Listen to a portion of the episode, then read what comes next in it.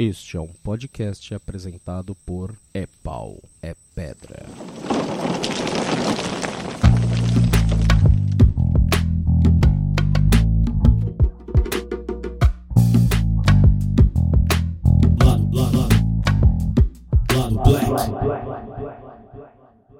Saravá, galera! Aqui é Luísa Braga e a gente vai começar agora mais um Lado Black. Hoje comigo, nessa madrugada maravilhosa, estão os garotinhos Daniel Diogo, Fala galera, e tô bem triste. Mas vamos lá. já chorei bastante já. Nossa, tô chorando ainda. A gente tá aqui também chorando junto com o Rafael Chino. Fala galera. Tá todo mundo muito feliz hoje. Nossa, hoje é um dia de sucesso pra galera. É. E o nosso pequeno garoto John Hazen. Fala golpistas. Deus do céu, que Hum, tristeza. a gente tá aqui reunido hoje é, de maneira emergencial também, porque a gente vai falar sobre House of Brasilis, cara. Quem vai pagar a porra do ornitorrinco que trouxeram pra nossa vida agora? O que, que vai acontecer? O que tá acontecendo nessa porra? Não aguento mais, me leva. Jesus, eu vou sozinha. Eu te levo. Tá todos os memes possíveis. que derrota. É, os for- o forninho da democracia caiu. O forninho da democracia caiu, gente, caiu. É, e a gente vai falar aqui sobre o que tá rolando, a gente vai tentar dar os nossos insights sobre se é golpe, não é golpe, o que, que vai acontecer agora, o que a gente faz, pra onde a gente foge, pra qual montanha a gente vai. Então, segura aí, que a gente vai fazer um programa acho que bem longo hoje. então, então se segura, minha gente. Ainda é 15 pra 1, então acho que. vai- Tá bom, a gente tá A sofrendo tanto longa. quanto vocês. É, mas antes da gente começar, vamos pros recadinhos de sempre da paróquia. Que é, nós somos o Lado Black, curtam nossa página, entrem no nosso grupo de Facebook, e que é o Lado Blackers, com o B entre parênteses. É, todo mundo pode entrar, só não pode cagar com rolê. E é, que mais? Nós somos do É Pau é Pedra, que é um grupo colaborativo de podcasters, que são, somos todos patrões do Anticast. Haha! Então, por favor, sigam todo mundo, paguem o Patreon, conversem com a gente na Cracóvia, se vocês quiserem. É, é, e acho que é isso, né, gente? É isso. Uhum. Beijo, Brasil, partiu Cuba, então. Vamos começar. Vamos começar essa Partiu Uruguai. porra. Partiu Uruguai.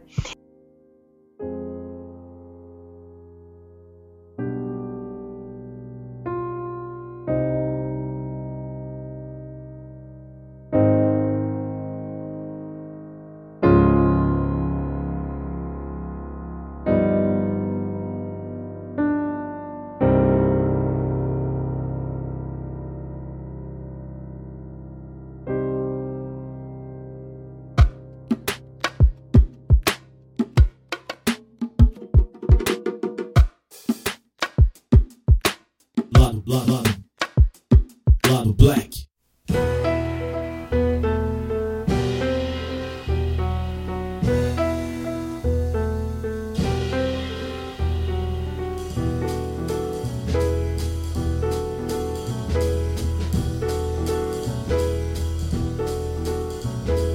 Então, galera, hoje, hoje é dia 12, na verdade, hoje é dia 13, sexta-feira 13, Sexta-feira verdade. 13. Faz Sexta-feira 13. todo Gravar esse sentido, cara. Meu, a gente tá aqui nas primeiras horas dessa sexta-feira 13 pra falar sobre o que tá acontecendo nesse Brasilzão maravilhoso de meu Deus, né? A gente acabou de passar aí por uma, uma votação do Senado que determinou o afastamento da, da nossa presidenta Dilma Rousseff e assumiu hoje já o cargo por capiroto Valdemort. Temer. Valdemort Temer, Não, aquele que não não. deve ser nomeado. É... Gótico suave. O gótico sim, agora suave. Suave, Acho que é- não sei. Acho que é só gótico volantes. É. Cosplay do, do Coringa, né? Também, segundo o PMDB. Segundo o Photoshop. É, e, e, tipo, o Temer já assumiu, cara, merdalhando a coisa toda, já jogou os seus ministros que, meu, não tem nem o que falar. O, acho que é uma da ban a bancada de ministro mais retrocesso desde sei lá quanto, só na questão de mulheres. Desde 74. É, na questão de mulheres, desde 74 que a gente não tem um ministério sem nenhuma mulher em nenhuma pasta. É, são todos Cara, pensa só. O Figueiredo, ainda um ditador, tinha um, um ministério que era mais diverso do que o Temer. não tá sendo fácil. Não tá, não tá sendo nada fácil. Ninguém disse que seria fácil. É, é, e, e não só por conta disso, mas também os nomes que foram apontados são todos senhores maravilhosos, velhíssimos, super reaças, super brancos, super cristãos, super héteros. Então o rolê tá, ó, top. Top Eu acho da que vale a pena falar também pro nosso podcast que não tem nenhum ministro negro. Né? Eles Sim. precisam.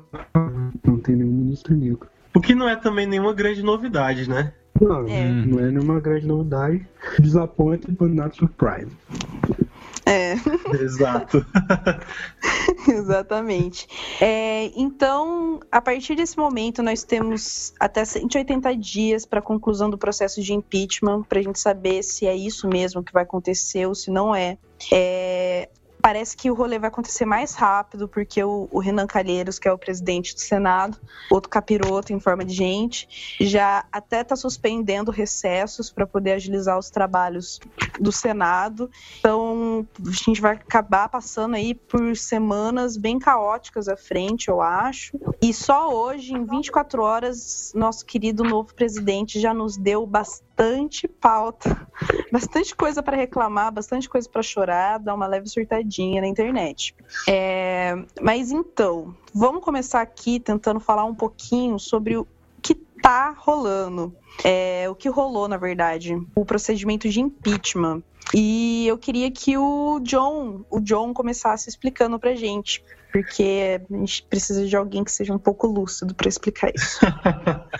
Então, é, explicando rapidinho, acho que talvez a maioria das pessoas já saiba, né, qual que é o procedimento do impeachment, mas tentar explicar rápido, só pra gente poder situar, né, o que, que tá rolando agora. É que assim, é, no dia 13 de abril, se eu não me engano, foi a votação na Câmara sobre a admissibilidade do processo, se a Câmara aceitava que o processo de impeachment fosse aberto. E foi aquele, aquelas cenas lamentáveis que todo mundo lembra, né? Daí, é, nesse domingo, o Senado fez o seu exame de admissibilidade, que é, enquanto na Câmara a votação para que, a- que o processo fosse aberto precisava de dois terços dos votos, na Câmara, no Congresso, no Senado, bastavam 50% dos votos. E, no caso, foram 55 a 22 para que o processo fosse aberto e estando aberto a Dilma fica afastada do cargo pelo prazo máximo de 180 dias. Então, é, agora vai ter uma nova votação, que vai ser a votação em que o Senado vai decidir se aconteceu ou não um crime de responsabilidade para que role de fato o impeachment. Então, por enquanto, a Dilma está afastada, mas continua sendo a presidente. E aí, só quando rolar o impeachment, de fato, é que o, o Temer assume mesmo como presidente e deixa de ser, assim, presidente interino, né? Ah, e nessa, vota- nessa segunda votação, o quórum para que a- o impeachment aconteça é de dois terços. Então, 54 senadores precisam votar a favor para que ela seja impeachmentada. Ah, sim. É... Ai, eu, eu tinha uma dúvida. Ai, que horrível isso, gente. Tá muito tarde já. É, então, o... mas eu queria só esclarecer uma, uma fita. É, tá rolando também alguns processos para. Ah, não, não era isso que eu ia perguntar. Lembrei. Então, se o que o Senado vai votar da próxima vez é se ela realmente cometeu crime, isso vai ser julgado ou tipo o Senado tá julgando e se ele falar que rolou que rolou crime de responsabilidade, tipo, acabou ali, já era. Como assim? Eu não entendi a diferença das duas coisas que você falou. Desculpa, calma, vou tentar de novo. É, a próxima votação. Se o, Ah. se o Senado disser que sim, que ela cometeu um crime de responsabilidade, é, acabou ali já? Ou, por exemplo, aí ela vai para um julgamento efetivamente feito por um juiz, por exemplo? Não, não. Quem faz o julgamento em caso de crime de responsabilidade é o próprio Senado. Hum. Então o Senado vai estar atuando mesmo como órgão julgador, que vai decidir se aconteceu um crime de responsabilidade e se esse crime de responsabilidade foi cometido pela presidenta. Hum, Então vai ser o julgamento definitivo. Tanto que o, o- nessa, nessa próxima sessão, que vai ser a do julgamento de mérito que a gente fala, é, vai ser uma sessão presidida pelo Lewandowski, que é o presidente do STF. hum, o que, que vai Então- acontecer com o Calheiros? Ele vai virar um, um, tipo, Um um, senador um normal. senador normal? Ah, É, ele então- vota como qualquer um dos senadores. Uhum, ai, podia ir pro inferno também, com todos os senadores. É, Pô, que da hora, né, gente? Que notícia boa, que notícia boa. Que as pessoas estão sendo julgadas pelos senadores. Olha, é por isso que vocês têm que prestar atenção em quem vocês votam, Brasil. É isso, gente. Bando de. Ah, meu Deus. Canalinhas. É, E, meu, o engraçado desse, desse processo todo, dessa votação, é que, meu, o, eu assisti, né, parte do- da votação do Senado. E, na, na verdade, eu assisti meio achando que eu ia presenciar aquele show de horror que foi a votação dos deputados, né? Aham. o povo votando pela família e tal. E eu fiquei bem surpresa com a preparação que eles tiveram, né? O- os discursos preparados que estavam lá, não que eles tenham sido em conteúdo necessariamente melhores, assim, mas eles estavam cheios de palavras. É, palavras bonitas, coisa complicada de falar, Aham. tipo, meio que naquela, ah, eu vou aqui ficar guardado pros anais da, da posteridade, entendeu? Pra história Aham. do país, então tem que falar bonito. E só que uma coisa muito engraçada é que praticamente todos que votaram a favor do impeachment, é, da abertura do processo, né? Eles eles falavam sobre a política do Brasil, como ela era falida, como a, a política não, não representava os brasileiros, como ela não, é, não atendeu os anseios das ruas em 2013, como ela só. com- como ela só cagou em corrupção com o Brasil, como se eles como se eles não, não fossem as pessoas que estão cagando com a coisa toda, como se eles não fossem o protagoni os protagonistas desse grande circo que é o Brasil, sabe? É Aham. um, tipo, uma cara de pau muito grande você vê é, eles falando de corrupção e, e dessas coisas, sendo que eles são os corruptos, sabe? Falando sobre como eles estavam limpando o país, sendo que a- o que, o que seguia essa frase não era, então nós estamos limpando o país, por isso eu me demito, entendeu? Eu tô aqui renunciando meu cargo pela Aham. limpeza do país. É, isso foi muito difícil, assim, pra mim ver. E eu também vou, vou até fazer uma, uma crítica ao contrário agora. Eu também fiquei um pouco decepcionada com os discursos da galera de esquerda. Assim. É óbvio que qual- qualquer fala contra é, é muito bem-vinda, vai ser muito bem aplaudida nesse contexto, né? Porque só a pessoa falar em, em prol da nossa democracia já é uma grande coisa. É, mas eu senti os discursos fundamentando a- as pedaladas fiscais e por que a Dilma deveria ser impeachmentada pelas pedaladas fiscais muito mais embasado do porquê ela não deveria ser impeachmentada pelas pedaladas fiscais. Foram poucos, foram poucos senadores, acho que eu só vi um, na verdade, falando sobre o fato de que essas pedaladas fiscais são feitas em todas as instâncias é, da política brasileira, instância estadual, instância municipal.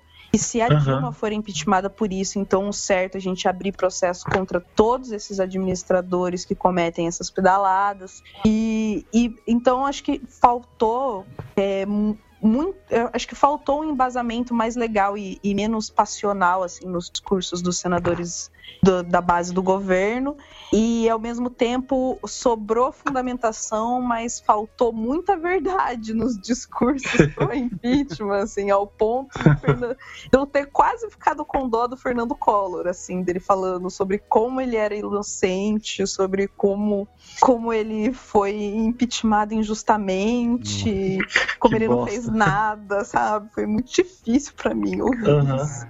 É, eu acho assim, o que aconteceu é que você vê, tipo, como tem muito, inclusive senador, que tem um certo anonimato, tem uma fama mais regional, ele se utiliza desse anonimato de quem ele realmente é pra poder se beneficiar, sacou? Poder ganhar certa fama. De, ah, uma das vozes do impeachment, um dos próprios ministros novos do Michel Temer é um desses que foi no, na Câmara. Aham. Então, como, É, e. Não, desculpa, fala aí. Ah, como, a, como a galera não, não tá ligada quem são eles e tal, é muito fácil você falar que você é ótimo, que você quer mudar o mundo, que você quer mudar o Brasil, que você é livre da corrupção, quando muita gente ali tá envolvida até o pescoço, sacou? Aham. Eu acho que e a questão assim do das pedaladas e tal é que parece arma secreta pra para tirar presidente, ruim, sacou? Ah, pô, presidente é ruim, pô, vamos usar pedalada. Por quê? Porque todos eles fizeram, sacou? Acho que a gente todos, a galera falou tipo Obama fez, o Fernando Henrique fez. Então parece arminha secreta pra você usar quando você quer tirar um presidente. Então, é, uma coisa que eu achei engraçado é que parece que o ponto fundamental do, do- não é a pedalada em si, pelo que entendi, né, do- dos discursos da galera lá. Parece que o- o erro foi ela não ter passado esse- essas, essas- esses empréstimos pelo Congresso. Porque, por exemplo, você citou o Obama, né? Toda vez que o Obama vai estender o limite da dívida americana, ele tem que passar pelo Congresso. Isso é feito todo ano, tanto que a gente vê, a gente já viu nos últimos anos várias vezes. Teve até uma vez que os Estados Unidos parou, é, porque eles não, eles não tinham chegado a um acordo com relação né, a esse ampliar da dívida, da, da dívida do Estado. E, teoricamente, o Estado não poderia mais pagar as suas contas, então todas as, as, as atividades públicas dos Estados Unidos foram interrompidas até o Congresso aprovar o orçamento. E, e o que eles alegam é justamente que a Dilma não passou por, por essa aprovação, que ela só assinou o decreto e não consultou o Congresso sobre isso, assim. Aham. É, É, e, e são duas coisas diferentes, né? Uma coisa são as pedaladas, outra são o- os decretos de créditos suplementares. Que é o lance das pedaladas é tipo que a Caixa Econômica Federal é que fazia a operação do, de pagamento do- de alguns programas sociais do governo, né? Tipo o Bolsa Família. Então as- é, era a Caixa Econômica que dava o cartãozinho, as pessoas iam num caixa da, da Caixa para poder sacar o dinheiro, enfim, essas coisas. E então a Caixa estava prestando um serviço para o governo. E o governo tinha que repassar o dinheiro para a Caixa e a Caixa ia fazer a distribuição. Aí o que, que acontecia? O governo atrasava o pagamento para a Caixa, a Caixa, vinculada por contrato, fazia o pagamento do lado dela e o governo pagava atrasado com juros, sacou? E aí a, a grande discussão em relação às pedaladas é que a lei de responsabilidade fiscal proíbe que o, que o governo federal pegue empréstimos com o Banco Federal. É, na- na- nos termos da lei é que não pode fazer uma operação de crédito. Aí a grande discussão do, do, do impeachment né, é se essa operação que foi feita, esse atraso, seria equivalente a uma operação de crédito. Seria Hum. é, equivalente a tomar um empréstimo com o banco. E aí, é, nesse ponto, já adiantando o que eu acho, eu acho que essa, essa, as pedaladas fiscais não se encaixam na, na, na lei de responsabilidade fiscal porque não tem um contrato de empréstimo acontecendo ali. Não tem, de fato, dinheiro sendo tomado pelo governo como empréstimo da Caixa.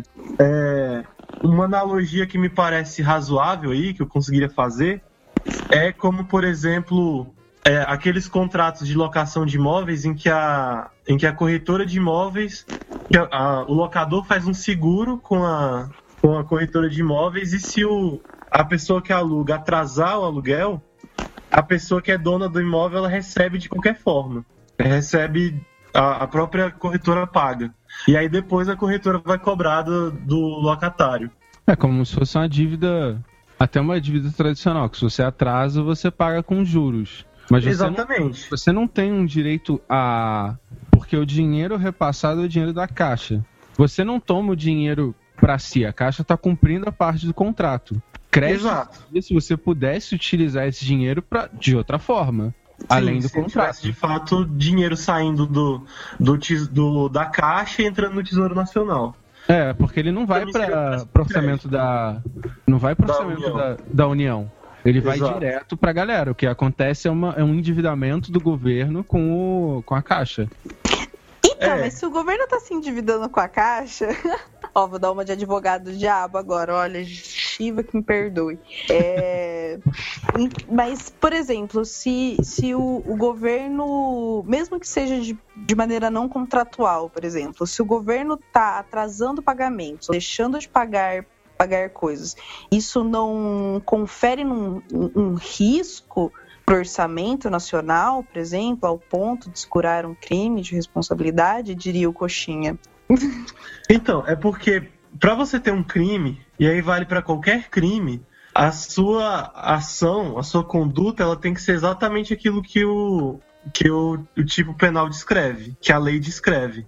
Uhum. Não dá para ter assim uma é, não dá para você tentar interpretar para encaixar fazendo analogia ou interpretando de maneira extensiva.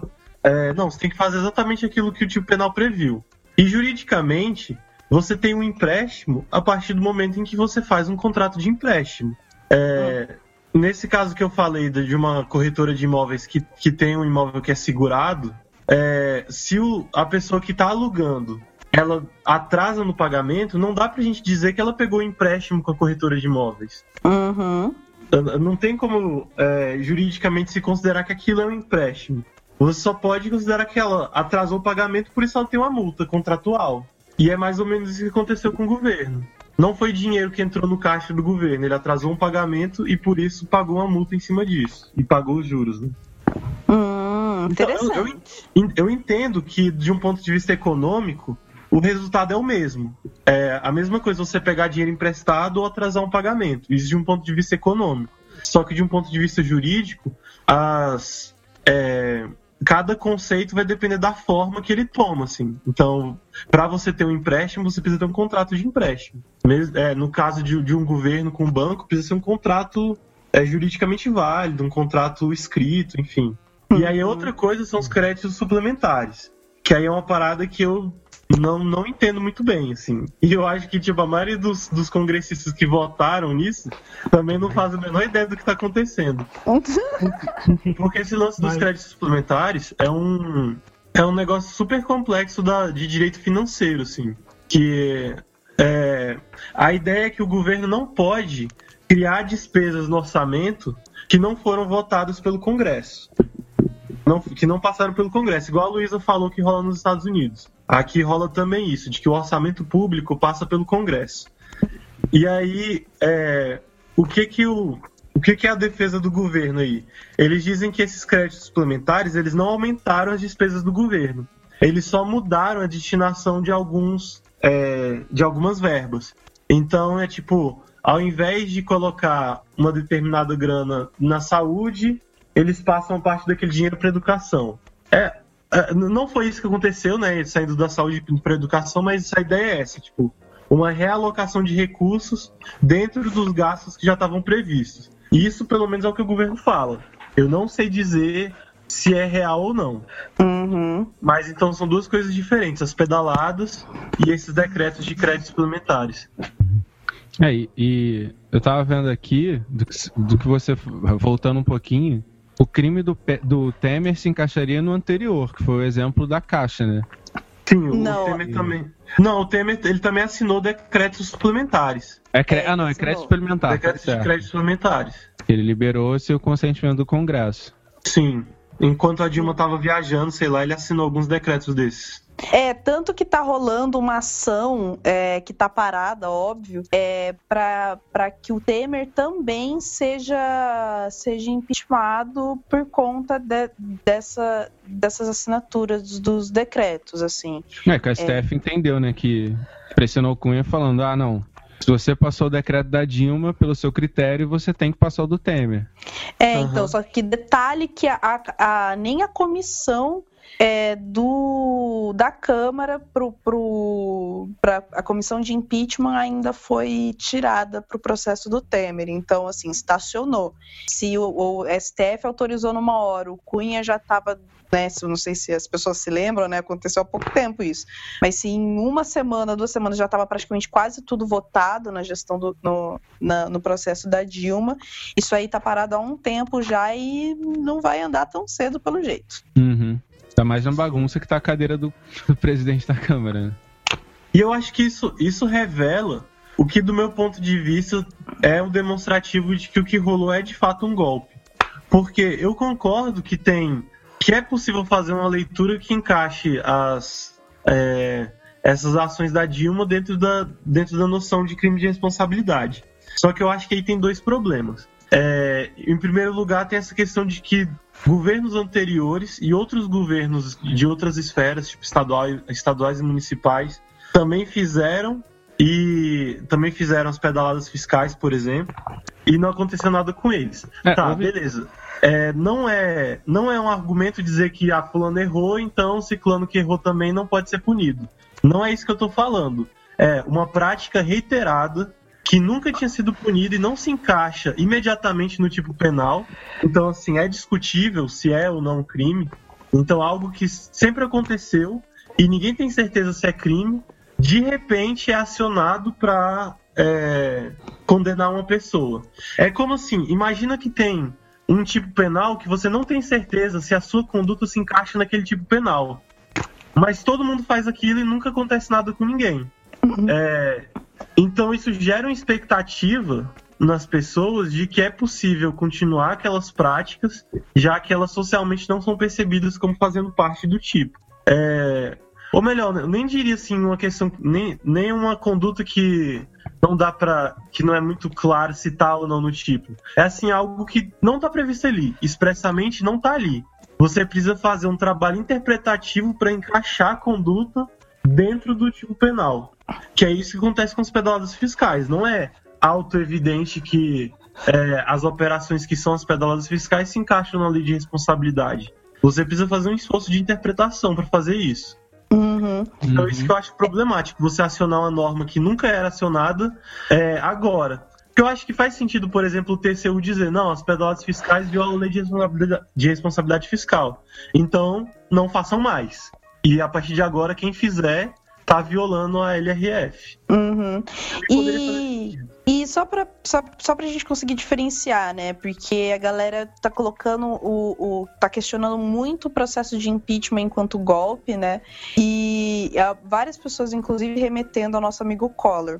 E aproveitando o seu juridiquês maravilhoso, é, você conseguiria dizer, por exemplo, o que diferencia o processo que aconteceu agora com o processo pelo qual o Collor foi indiciado, pelo menos, exigindo aí um, um- um certo conhecimento de história que eu, que eu não exigi antes. Não sei se você tem, desculpa.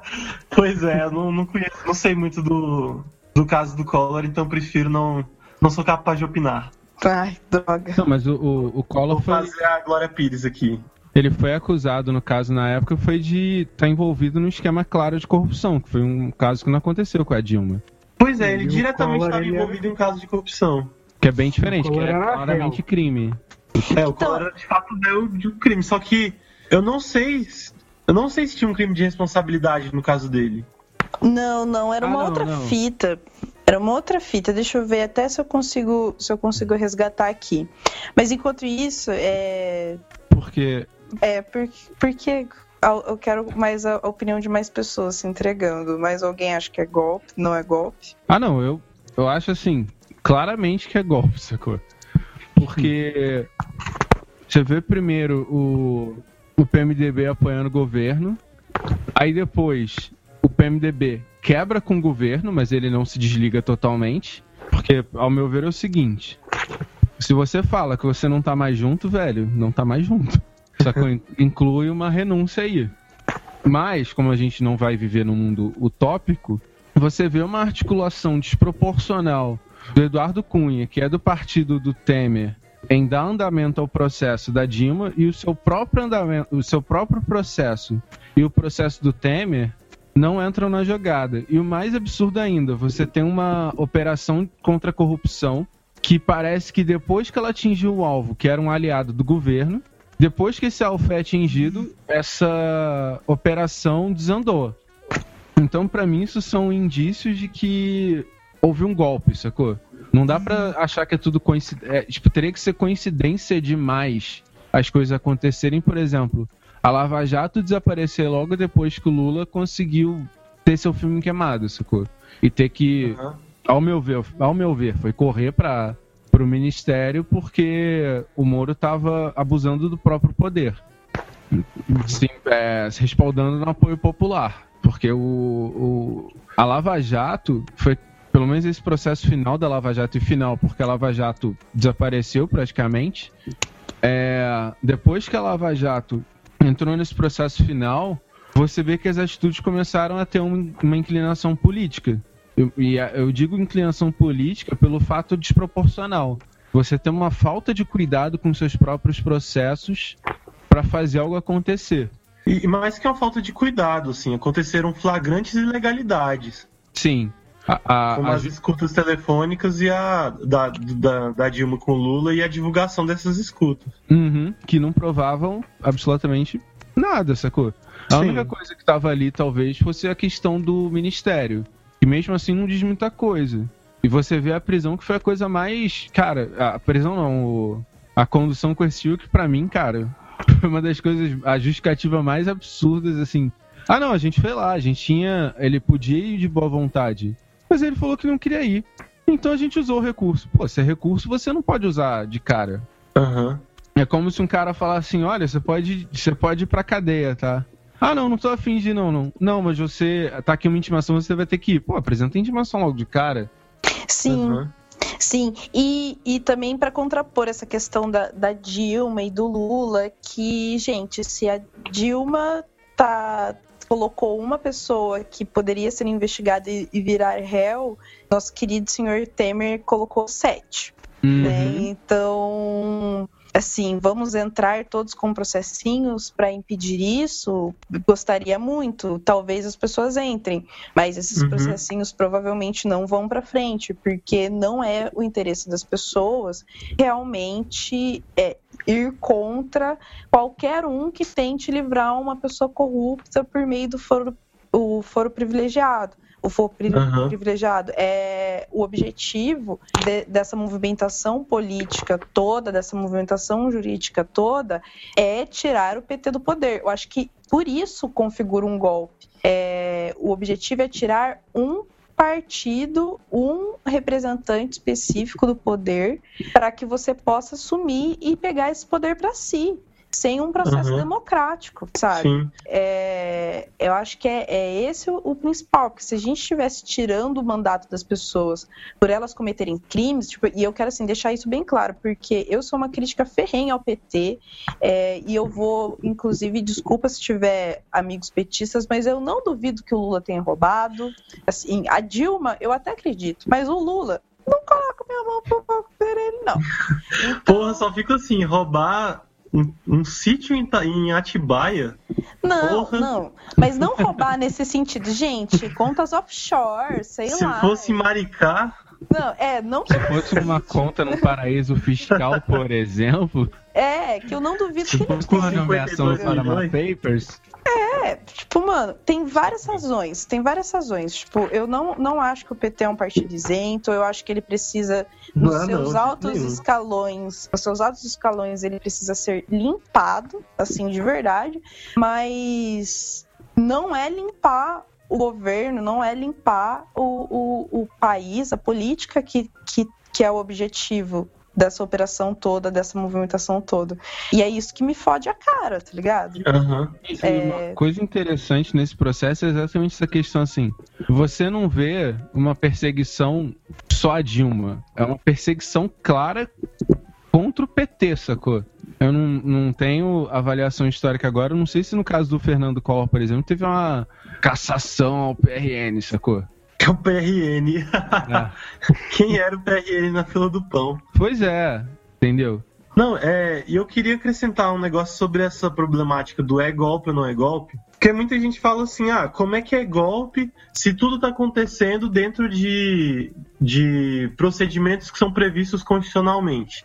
E aí eu queria, queria pensar o seguinte, queria refletir no seguinte caminho. É, hoje em dia, fica muito feio se você entrar com uma coluna de tanques na capital de um país para dar um golpe militar. É o tipo de coisa que não deixa os mercados muito felizes, que não deixa os outros países muito animados em estabelecer relações com você. É, é tipo sujo, barulhento, ninguém gosta. Os golpes hoje em dia são feitos por pessoas de ternos, dentro de gabinetes, fazendo tudo segundo os procedimentos, mas sempre dando aquelas torcidinhas, porque essa é uma coisa que a gente precisa entender do direito. O- os juristas às vezes vendem a ideia de que o direito é, é feito de certezas, assim, é feito de procedimentos que são muito, muito bem definidos, que são muito certos, muito exatos. E na verdade, muita coisa tem seus espaços de voluntarismo, tem seus espaços em que a, a pessoa que está julgando pode torcer um pouco a interpretação das coisas para fazer encaixar um conceito num lugar onde ele talvez não pudesse encaixar normalmente. Então isso acontece demais. E a gente viu acontecer em Honduras, aconteceu no, no Paraguai e agora está acontecendo no Brasil. Em que você, seguindo os procedimentos que são previstos, vai torcendo o significado das coisas com a anuência de outros colegas, e aí você consegue derrubar um governo não por um fato que de fato não por um fato que tenha ocorrido, mas pela realidade do governo não ter uma maioria no Congresso. E é por isso que eu acho que o Temer, apesar de ter feito basicamente as mesmas coisas que a Dilma fez enquanto estava como presidente interino, não vai ser derrubado. Porque essas torções interpretativas que dependem da vontade dos envolvidos para acontecerem, bom, esses envolvidos não têm vontade que aconteçam com o Temer. Uhum. Uhum. Nossa, que É, ódio. E você falou algo aí, até no. Tem o. Que foi legal o Salve Melhor Juízo falando sobre a ditadura, que os próprios atos institucionais da- do golpe de 64 tentavam se enquadrar dentro da Constituição. O STF não foi diluído. Sim, sim. Na não, época. inclusive, o primeiro ato institucional, o ato institucional número um, ele foi feito pouco tempo depois da, do golpe, e ele é uma tentativa de justificar juridicamente o golpe. Uhum. E, e se vocês pararem para ler, é uma loucura, assim, porque ele fala. Basicamente, o que o ato institucional número um diz é que, como a, revolu a revolução, e aqui eu tô fazendo bastantes aspas com as minhas mãos, é tipo a maneira como ele se chama, né? Como a revolução foi vitoriosa, por isso ela é legitimada para estabelecer um novo regime constitucional. Basicamente é isso que eles dizem. Ou Já que eu seja, ganhei. ganhei. Eu é que mando. É, porque. Só que eles fazem isso com, com um discurso que é jurídico, com, é, com termos que remetem à, à teoria constitucional. Então eles têm essa preocupação de. E, e, não- é, e assim, é uma preocupação que permanece, né? De tentar fazer coisas fora da normalidade, tipo, tomar decisões que são excepcionais, mas fazer com que essas decis- decisões excep- excepcionais pareçam decisões juridicamente normais. Sim. É chamar Nossa. de, de remédio amargo ao invés de se declarar, por exemplo, sei lá, tipo, propor uma revolução, tá ligado? Eu falar assim, não, o que eu tô fazendo aqui é em favor do, do uma pauta progressista e não uma pauta revolucionária. Pra dizer assim, ainda tô jogando dentro do jogo, mas eu preciso fazer as modificações aqui não tão populares. Aham. Só que, eu, olha só, eu tô jogando dentro do jogo. Eu vim aqui salvar o jogo que tá aqui. Porque, pra mim, entende-se como revolução, você tem que pelo menos rasgar a Constituição, sacou? Anterior.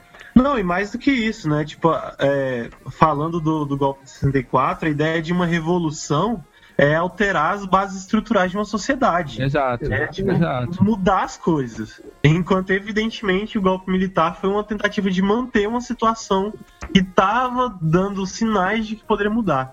Mas enfim, Uhum. a gente está é, numa digressão aqui falando da ditadura militar, apesar do momento lembrar algumas coisinhas, não é exatamente o tema, né? Uhum. Então, mas com, com, com essa. Tendo em vista, né? Nesse, nesse momento, que está acontecendo um golpe para tirar o PT da estrutura do poder, é, o que, que vocês acham que vai acontecer com o nosso querido PT, o, par- o partido que todo mundo ama odiar, entendeu? Então, já, já tiveram algumas articulações de lideranças do PT se colocando como oposição ao governo. Não, não ao país, obviamente, mas ao governo Temer. Sim, Galera falando que vai fazer uma, uma- uma organização da esquerda, assim, muitas aspas em esquerda, contra o governo. Isso aí Mas- enquanto parlamentares. Não, não, lideranças do partido mesmo. Ah, partidário. sim, sim, sim, sim, enquanto movimento. Enquanto- Ou então quer dizer que ser contra o, governo do Temer é, não é ser contra o Brasil, mas esse não é um governo de salvação nacional? Pois é, né, unicórnios. Nossa, gente, pelo amor de Deus, bate na madeira. Mas o. Eu acho assim, se eu não me engano, foi a, foi a Luísa que falou uma vez, falou assim, cara, existe grandes chances de ter uma, um, um novo partido surgindo aí do PT, sacou? Do PT rachar uma parte dele Ah, Aham. é um novo é partido. clássico, né? E eu acho assim, depois que rolar essa bad e tal, de, tipo, assumir o Temer, aí depois ainda talvez venha um outro presidente de direita. Existe um grande risco. Muito provavelmente isso que vai Muito acontecer. provavelmente. Dependendo de como o Temer conseguisse sair também. Você diz em Uhum. 2018? Em É, 2018. 2018. Não, 2018 é Lula. é. Acho que não. Acho que não, assim. não assim, Nossa, eu por espero exemplo, que não. não, na verdade. É, eu espero que Eu 2018. até acho que pode ser, mas eu tô orando Porque todo um- dia pra não ser. Um candidato, talvez aí que tá, tenha, esteja ganhando força, tá no centro, é o Ciro. Mas eu nem sei se, tipo, acho que o Temer tem que fazer cagada pra ele, pro Ciro começar a ter uma relevância assim, tipo, o Ciro tem chance de ganhar, sacou? Então, assim, acho que o PT vai ficar na. vai acabar ficando na encolha, mas ele não vai acabar, porque ele ainda tem uma militância muito forte, uma estrutura Não, muito não vai acabar. forte. Não vai acabar. Só não tem capital político nenhum, mas acabar ele não vai não. Não, e acho que volta forte depois de, tipo, alguns bons anos. Pô, e, e eu não diria que não tem capital político, não, assim, porque pensa nas, nas manifestações que o PT organizou, assim. Uhum. O PT ainda tem uma capacidade de botar gente Não, na claro. rua Capacidade Que é- de organização, PT eu acho né? inexplicável, assim. Ele não tem, ele não tem muito hoje em dia, acho que é Câmara e Senado, mas se não me engano, É, cidade. capa... ele- é, o capital político que eu quis dizer é a capacidade de articulação na, no governo. No... Mas tem pessoas dentro do partido que já são de uma linha que talvez não rache, mas são uma linha diferente, por exemplo, o Haddad, que já, assim, falava Ai, ia eu tô orando todo dia pro Haddad puxar a fila, não fala isso. Mas O Haddad vai ser o primeiro a sair pra concorrer às eleições da prefeitura em outro lugar já. Que não mas ele, ele declarou que ele talvez, assim, o ideal dele é não sair do partido por estar perdendo. Não, Mas não então, sei. Posso, É, é posso, arriscado. posso dar minha opinião, assim? Uhum. É, porque eu, eu acho que o PT, é, assim, não, não vou dar uma direção. Acho que o PT tem duas escolhas. Depende muito do que o PT for fazer agora, o que vai acontecer com o PT. Porque, que nem eu falei, é, o PT enquanto poder, é, e eu falo tipo, até enquanto ministros e tal, é, ele tem muito. O capital político deles realmente está muito prejudicado. Assim, eles vão perder muita força. Então, esses, esses figurões do PT então, vão ficar meio queimados por um tempo. Uhum. Fato. Tá ligado? Porque, queridos, eles não, vocês não, não fazem mais parte do clubinho. Então, ou eles vão sair do partido, ou eles vão. Ou eles. Idealmente, eu acho que o PT deveria expulsar todos. Tipo assim, aproveitar e falar assim: olha, mano, olha o que tá acontecendo com a gente. Bota a mão na consciência, sabe? Bota a mão na consciência. expurgo tá do acontecendo? partido. É, sabe? Vamos, vamos expulsar essa galera. O que, que a gente vai fazer, sabe? É justamente para tentar salvar o partido. Então, se, se houver esse movimento de renovação, seja ele voluntário ou não, é, pode ser que o PT se beneficie disso, sabe? Que ele volte, porque ele com certeza vai se voltar para as bases agora. É o que, que ele tem que fazer. Ele vai se voltar de É, novo às bases. Exatamente. Até para para aqui eu não vou falar nem de presidencialismo, eu vou falar até de prefeituras, de poder Uhum. legislativo. O, esse pode ser, inclusive, muito mais prejudicado nessa história toda. O PT enquanto, enquanto cargos legislativos, porque o- acho que só os candidatos que já têm um nome, que já têm uma militância, vão conseguir emplacar na- nas próximas eleições, mas não acho que figuras muito desconhecidas do PT vão ter vão ter credibilidade, por exemplo, Aham. assim, né? Pelo contrário, né? É. Então, querendo ou não, a gente vai ver um encolhimento do partido se eles não, não, não tiverem uma mudança de postura bem pública, assim, eu acho. Desburocratizar, né? Exatamente. Então, eu acho que isso pode ser um cenário bom, se houvesse essa, essa, Limpada. essa limpada. E, e vocês acham que o impeachment tá definido, assim, vai rolar? Não, pra mim vai rolar. Então, mim não sei. rolar, é- Porque, se- é, eu, eu, eu acho que va- vai rolar no sentido de que se eles não tirarem ela assim, eles vão tirar de outro jeito. Aham. Porque, que nem a gente tá falando, acho que se precisa de 54 votos e tem 55. O Temer tá fazendo tanta merda já, e eu acho que vai fazer tanta merda daqui pra frente, que, que é capaz das pessoas interromperem esse processo só pra começar outro processo pra tirar os dois. Que é o processo da chapa, né? Uhum. Então. Então eu acho que acabou o governo do PT. Assim, Uhum. isso. É, eu tava pensando nisso também, assim, porque nessa, nessa última votação foram 55 senadores a favor da abertura do processo do afastamento da Dilma. É, são precisos 54 votos para que o impeachment de fato aconteça. Então, teoricamente, o PT ele precisaria virar dois votos, ele precisaria mudar dois votos, os votos de dois senadores, para que o impeachment não acontecesse. E eu acho assim, uma de uma incompetência inacreditável você não conseguir amealhar dois votos entre 55. Dois de Nossa. 55 não é muita coisa. E hoje mesmo o Cristóvão Barque já tava choramingando no Twitter, né? Aí é aquele canalha. mano. Muito esquisito esse, esse ministério aí, né? Coisas estranhas. A gente abriu uma porta e não sabia o que tinha atrás dela. Cara, não sabia o que tinha atrás dessa porta? Meu, Você não sabia o que presta tinha atrás dessa porta? Atenção, Presta né, atenção. cara? E aí, pois é, tipo, eu consigo imaginar um cenário em que um cara, tipo Cristóvão, vota contra o, contra o impeachment. Não sei, o Cristóvão é meio maluco, ele faz umas coisas. Nos últimos É. anos ele tá completamente louco, mas vai saber. Talvez possa acontecer num cenário que nem esse que a Luiz estava falando, o governo Temer fazendo umas paradas bizarras aí. E aí, senadores que têm alguma inclinação à esquerda, tipo o Cristóvão, Tipo Romário. Poderiam- Meu, Romário, se você tá ouvindo isso. o Romário é zoeiro, Romário eu não sei. Nada Ai, dele. cara, o meu. oh, cara, não, assim, não, não. Romário tá aí pra tirar onda.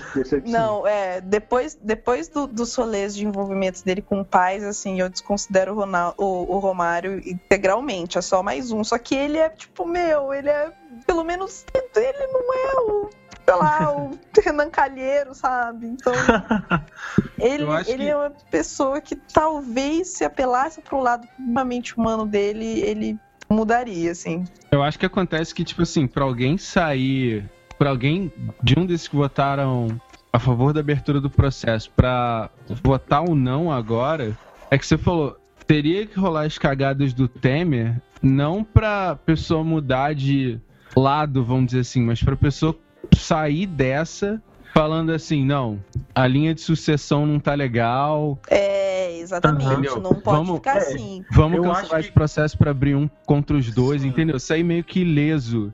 É, eu acho que Menos machucado. sobrevida. Sim, acho que Exatamente. qualquer sobrevida que o governo pudesse ter, seria, o governo do PT, né?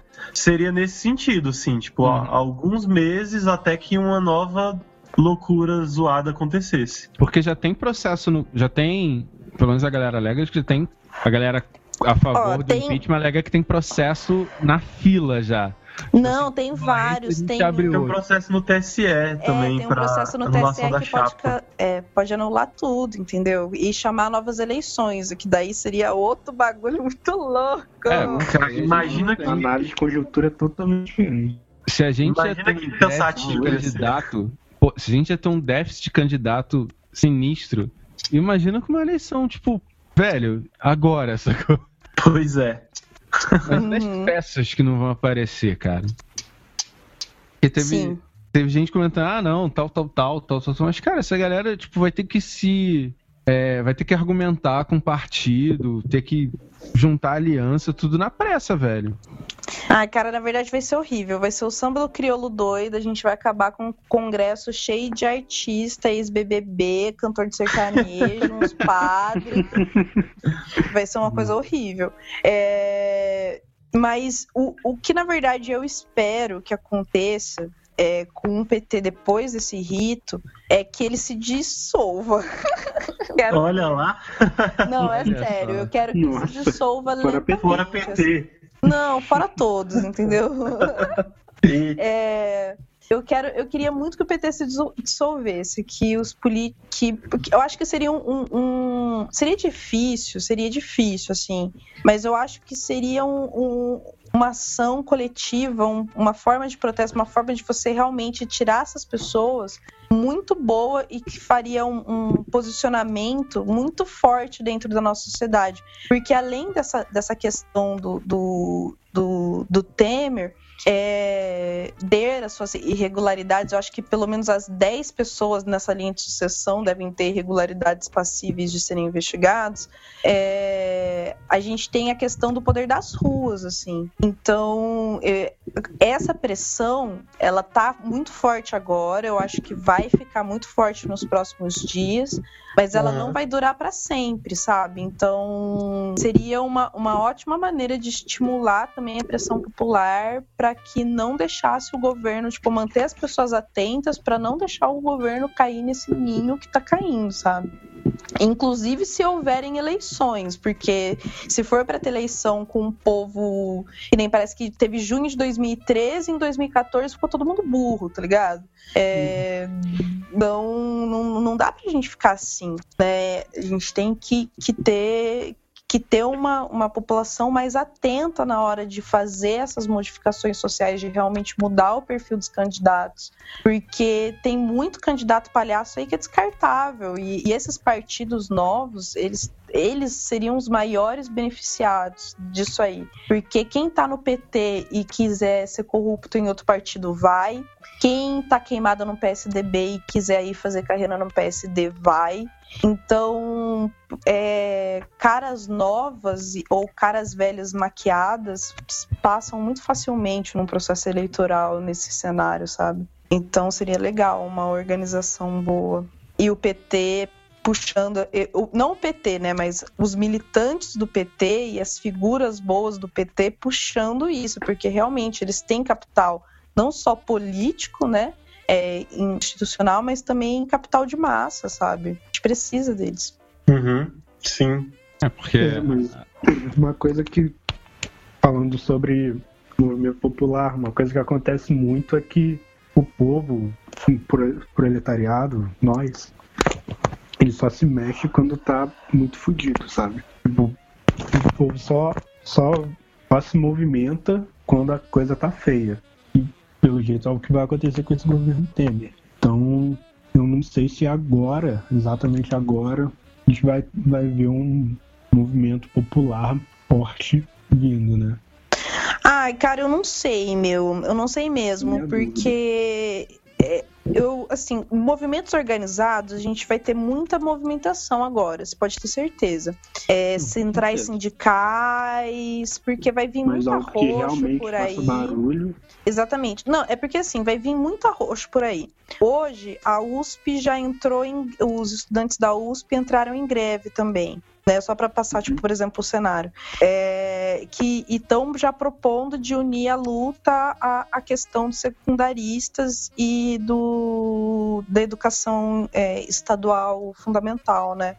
Então, esses, se os movimentos se agruparem, por mais que eles sejam dispersos, se eles pensarem em se agrupar, o movimento fica muito forte, por mais que ele não seja unitário, entendeu? É, Então, eu acho que vai vir muita movimentação grande da- das bases sociais, vai, porque todas elas vão se manifestar agora. É questão de tipo, a cultura vai ter que se manifestar pelos seus direitos, as mulheres vão ter que se manifestar pelos seus direitos, os ele trabalhadores ele públicos já vão deu uma canetada que extingue o Ministério da Cultura, Secretaria da Mulher, Secretaria da Igualdade Racial, porra toda, né? Não, exatamente, gente. O, o orçamento da Secretaria da Mulher já é, tipo, ridículo. Assim, Não, ele Era- extinguiu a Secretaria da Mulher. não, exatamente. Tipo assim, a, a atenção que já era dada enquanto era secretaria, enquanto fazia parte de um ministério, já era, já era, era, tipo. Imagina sem isso, imagina englobando com aquele povo louco, aquele cara do pegou a de segurança e não sei o que lá, que é maluco. O Alexandre de Moraes? É, que era advogado É. do PCC. Tipo, Nossa Senhora! Tem um doido que pegou da cidadania também, da justiça e da cidadania. Esse, esse é o Alexandre de Moraes. Não, não, não, não. Esse é Alexandre de Moraes, pai da segurança. É... O Não, tem o da Alexandre de Moraes pegou Justiça e Cidadania Ah, mesmo. Sim. Ah, então é outro doido que eu tava falando, que era advogado do PCC. Tem muita gente, tem muita gente ruim nesse lugar. Tem um Nossa, cara que era, secre- era secretário do, do governo Alckmin, Esse assim. cara aí, que ele não era só secretário do governo Alckmin e ah, falou que estudante apanhou pouco, se duvidar. Não, Ele, Esse cara aí. O, o cara era- do PCC é o Alexandre de Moraes. É ele mesmo, cara. Que parada de segurança que você tá falando? ele era secretário de segurança do Alckmin. Ah, sim, é. O Alexandre de Moraes ele foi secretário de segurança do Alckmin. Agora ele foi indicado para ser o ministro da Justiça e, entre aspas, cidadania. Ah, sim. Ah, Justiça da Lei. E aí, e aí tem um outro cara que é o, o do Gabinete de Segurança Institucional, que é um, um militar que é filho de um general envolvido com a tortura durante a ditadura militar. Ai, gente, só, gente só gente fina, só a galera, só a Só galera gente top. Uhum. Só todas as trans. Não, isso sem contar é, Blairo Maggi no. Blairo Maggi, o maior latifundiário do Brasil, no Ministério da Agricultura. Nossa. É, claro que ele vai, vai apoiar o pequeno agrária vai acontecer. certamente. Aconteceu, né? Aliás, eu acho que acabou o Ministério do, do Desenvolvimento Agrário, né? Agora é desenvolvimento social e agrário. É, Osmar Terra. Osmar Terra, isso aí. Não, Não, conheço o- esse jovem. Você vê que você tem no, na Educação e Cultura o Mendonça Filho, que é um cara que é, que é contra a política de cotas raciais. Cara, você só tem, assim, só pedrada. uhum. o, o, Um aparato pra começar a encher. A galera, assim, a galera já tá meio... A situação já tá tensa. O Kassab na Ciência e Tecnologia, que beleza. Sim, Ricardo Barros representando maravilhosamente o Paraná na secretaria, no, no, no Ministério da Saúde. E esse cara, ele é tão paranaense, tão paranaense que tem até conto sobre ele, porque ele foi prefeito de Maringá, né, uma cidade maravilhosa aqui perto de Londrina. E, e ele foi foi é, envolvido, estava envolvido num esquema de corrupção de roubo de merenda. Ele é ladrão de merenda, gente. É, Olha lá. Merendeiro, olha Alckmin tá só aprendendo. É ladrão de. Pera, qual que era o nome? O o Alexandre de Moraes também era, não? Não, ele era. É o Alexandre de... Não, quem é que era o, o presidente da Assembleia Legislativa de São Paulo mesmo? Não sei. Que até tinha uma treta homérica com a, com a Gaviões da Fiel. Não sei. Tá, vou ver aqui e já falo. Mas desculpa.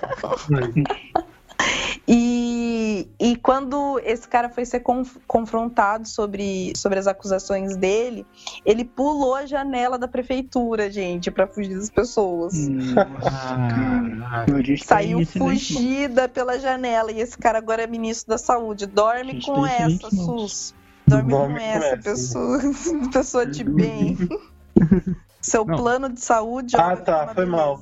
O, o cara que é presidente da Lesp é o Fernando Capês. É porque o Alexandre de Moraes ele escreveu um- uns manuais de direito. E o Fernando Capês também. São dois caras muito escrotos de direita que escrevem manuais que muita gente lê.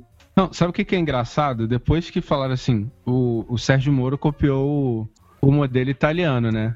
De... É, De combate à Geração corrupção. É. E a galera falou, pô, mas esse mesmo modelo acabou dando abertura pro Berlusconi entrar. E agora você Uhum. vê essa galera entrando, você fala, cara, tá acontecendo a mesma coisa? Exatamente, ó, É parabéns. tipo isso. Slow clap pro senhor Sérgio Moro, o senhor conseguiu, imitou certinho o modelo italiano. Hum. Até a merda que a gente vai ter que segurar depois vai ser quase igual também. Pô, só é que o. Berlusconi, o Berlusconi era muito mais festeiro do que o Temer, né? O Temer não tem cara de ser uma pessoa divertida. Se bem que saiu uma notícia fofoca falando que Temer tem um visual gótico e background picante. Opa! Ah, foi do Estadão, não foi isso aí. É, já estão deixando, Ah. Tentando deixar ele mais humano, eu imagino, né? Porque pra mim ele ainda parece aquele vilão lá da Caverna do Dragão, muito louco. Nossa, tentando é deixar ele mais humano. Como, como fazer isso? Não sei, gente, a Globo faz milagres. Sangue, sangue de virgens, né? Sim, vários. Muito sangue de virgens. Pra ressuscitar aquele, aquela Ai, forma Deus. Eu tô decrépita. imaginando ele tirando sangue das dançarinas no Faustão, tudo, tá ligado? em vez de virgens, são dançarinas do Faustão. Sacrificadas, entendeu? Pô, mas a gente falou então do, do, que, do que achava que poderia rolar com o PT. Mas e com outros, outras forças de esquerda, assim? Ai, a gente tá fudido. Não, acho que Se as forças de esquerda não se unem e é algo que aparentemente vai acontecer, a gente tá fudido. Ou seja, a gente tá fudido. É, não, eu acho que assim, ah, o caminho agora pra gente, não vou nem ficar analisando o que vai acontecer. Eu acho que o que a gente deveria fazer, porque a, a gente faz parte dessa tal da esquerda, né? Então a gente não tem que achar, a gente tem que falar o que a gente quer fazer e o que a gente vai fazer. Aham. É, eu acho que o rolê é a gente ficar na luta. É isso. A gente tem que continuar na luta, porque vai vir chapuletada atrás de chapuletada. Então, vamos ter que fazer bastante manifestação, bastante reunião. Eita porra, vai ser uma loucura, tudo de novo. E a gente vai ter que ser mais esperto do que a gente foi em junho de 2013, sabe? A gente vai ter que saber dar unidade, saber centralizar, saber manter as- a, a mobilização e a organização, sabe? Acho que a gente tem que aprender com a nossa plu- pluralidade. Acho que uma Aham. lição, uma lição que, que eu acho que a gente poderia tirar de 2013 é que o esquema de, de movimentação do- dessas, dessas ações populares é, não vai ser no esquema de liderança. A gente não vai ter alguém falando pra gente como agir. É, a como gente vai- né? Exatamente, a gente vai ter um processo em que as pessoas vão decidir o que vão fazer, elas vão gerar as ideias, a gente vai ter assembleias, a gente vai ter reuniões pra- eh, plurais, abertas para discutir as, as movimentações do, do, do- as ações do movimento. Então, a gente tem que aprender a viver com essa pluralidade e tentar ser um pouco mais horizontais, entendeu? É, é, a gente Uhum. vai, vai ter que aprender a, a interagir enquanto grupos e movimentos de ideologias diferentes, porque tá todo mundo ferrado, cara. Eu acho que as pessoas não entendem a gravidade que é um governo que tem um, um cara que não só é filho de um, de um, um militar, que é, que é implicado diretamente nos crimes da ditadura. Esse cara é, concorda com o que o pai dele fez. Ele lutou para que as ações do, do pai dele ficassem é, anônimas, que elas, que elas não viessem à, luz, que elas não fossem consideradas crimes. Esse Sim. cara tá dentro da segurança, é, da Secretaria de Segurança Institucional e vai ser, é, que vai ser, vai ter controle, por exemplo, da BIM, numa era em que a gente acabou de passar um, um marco é, da, da internet e está tendo uma série de discussões sobre o alcance do governo aos seus dados Aham. é, e aos seus dispositivos. Então, gente, presta atenção que no, no mundo que a gente está se enfiando, tá ligado? Ou a gente vai se rebater logo, ou vamos acabar tudo fodido, ou vai todo mundo desistir e a gente vai passar aí por décadas de retrocesso. Sim, retrocesso atrás de retrocesso. Então, o movimento para barrar isso tem que ser agora, sabe? Eu acho que Não, e esse é é, uma- o caminho pra gente. E é uma chance grande também pra gente se desvincular tanto da articulação do PT pra puxar essas manifestações. Quer dizer, você ter, o- como você falou, ter um crescimento paralelo das forças pra gente se desprender desse estigma do, do próprio PT, sacou?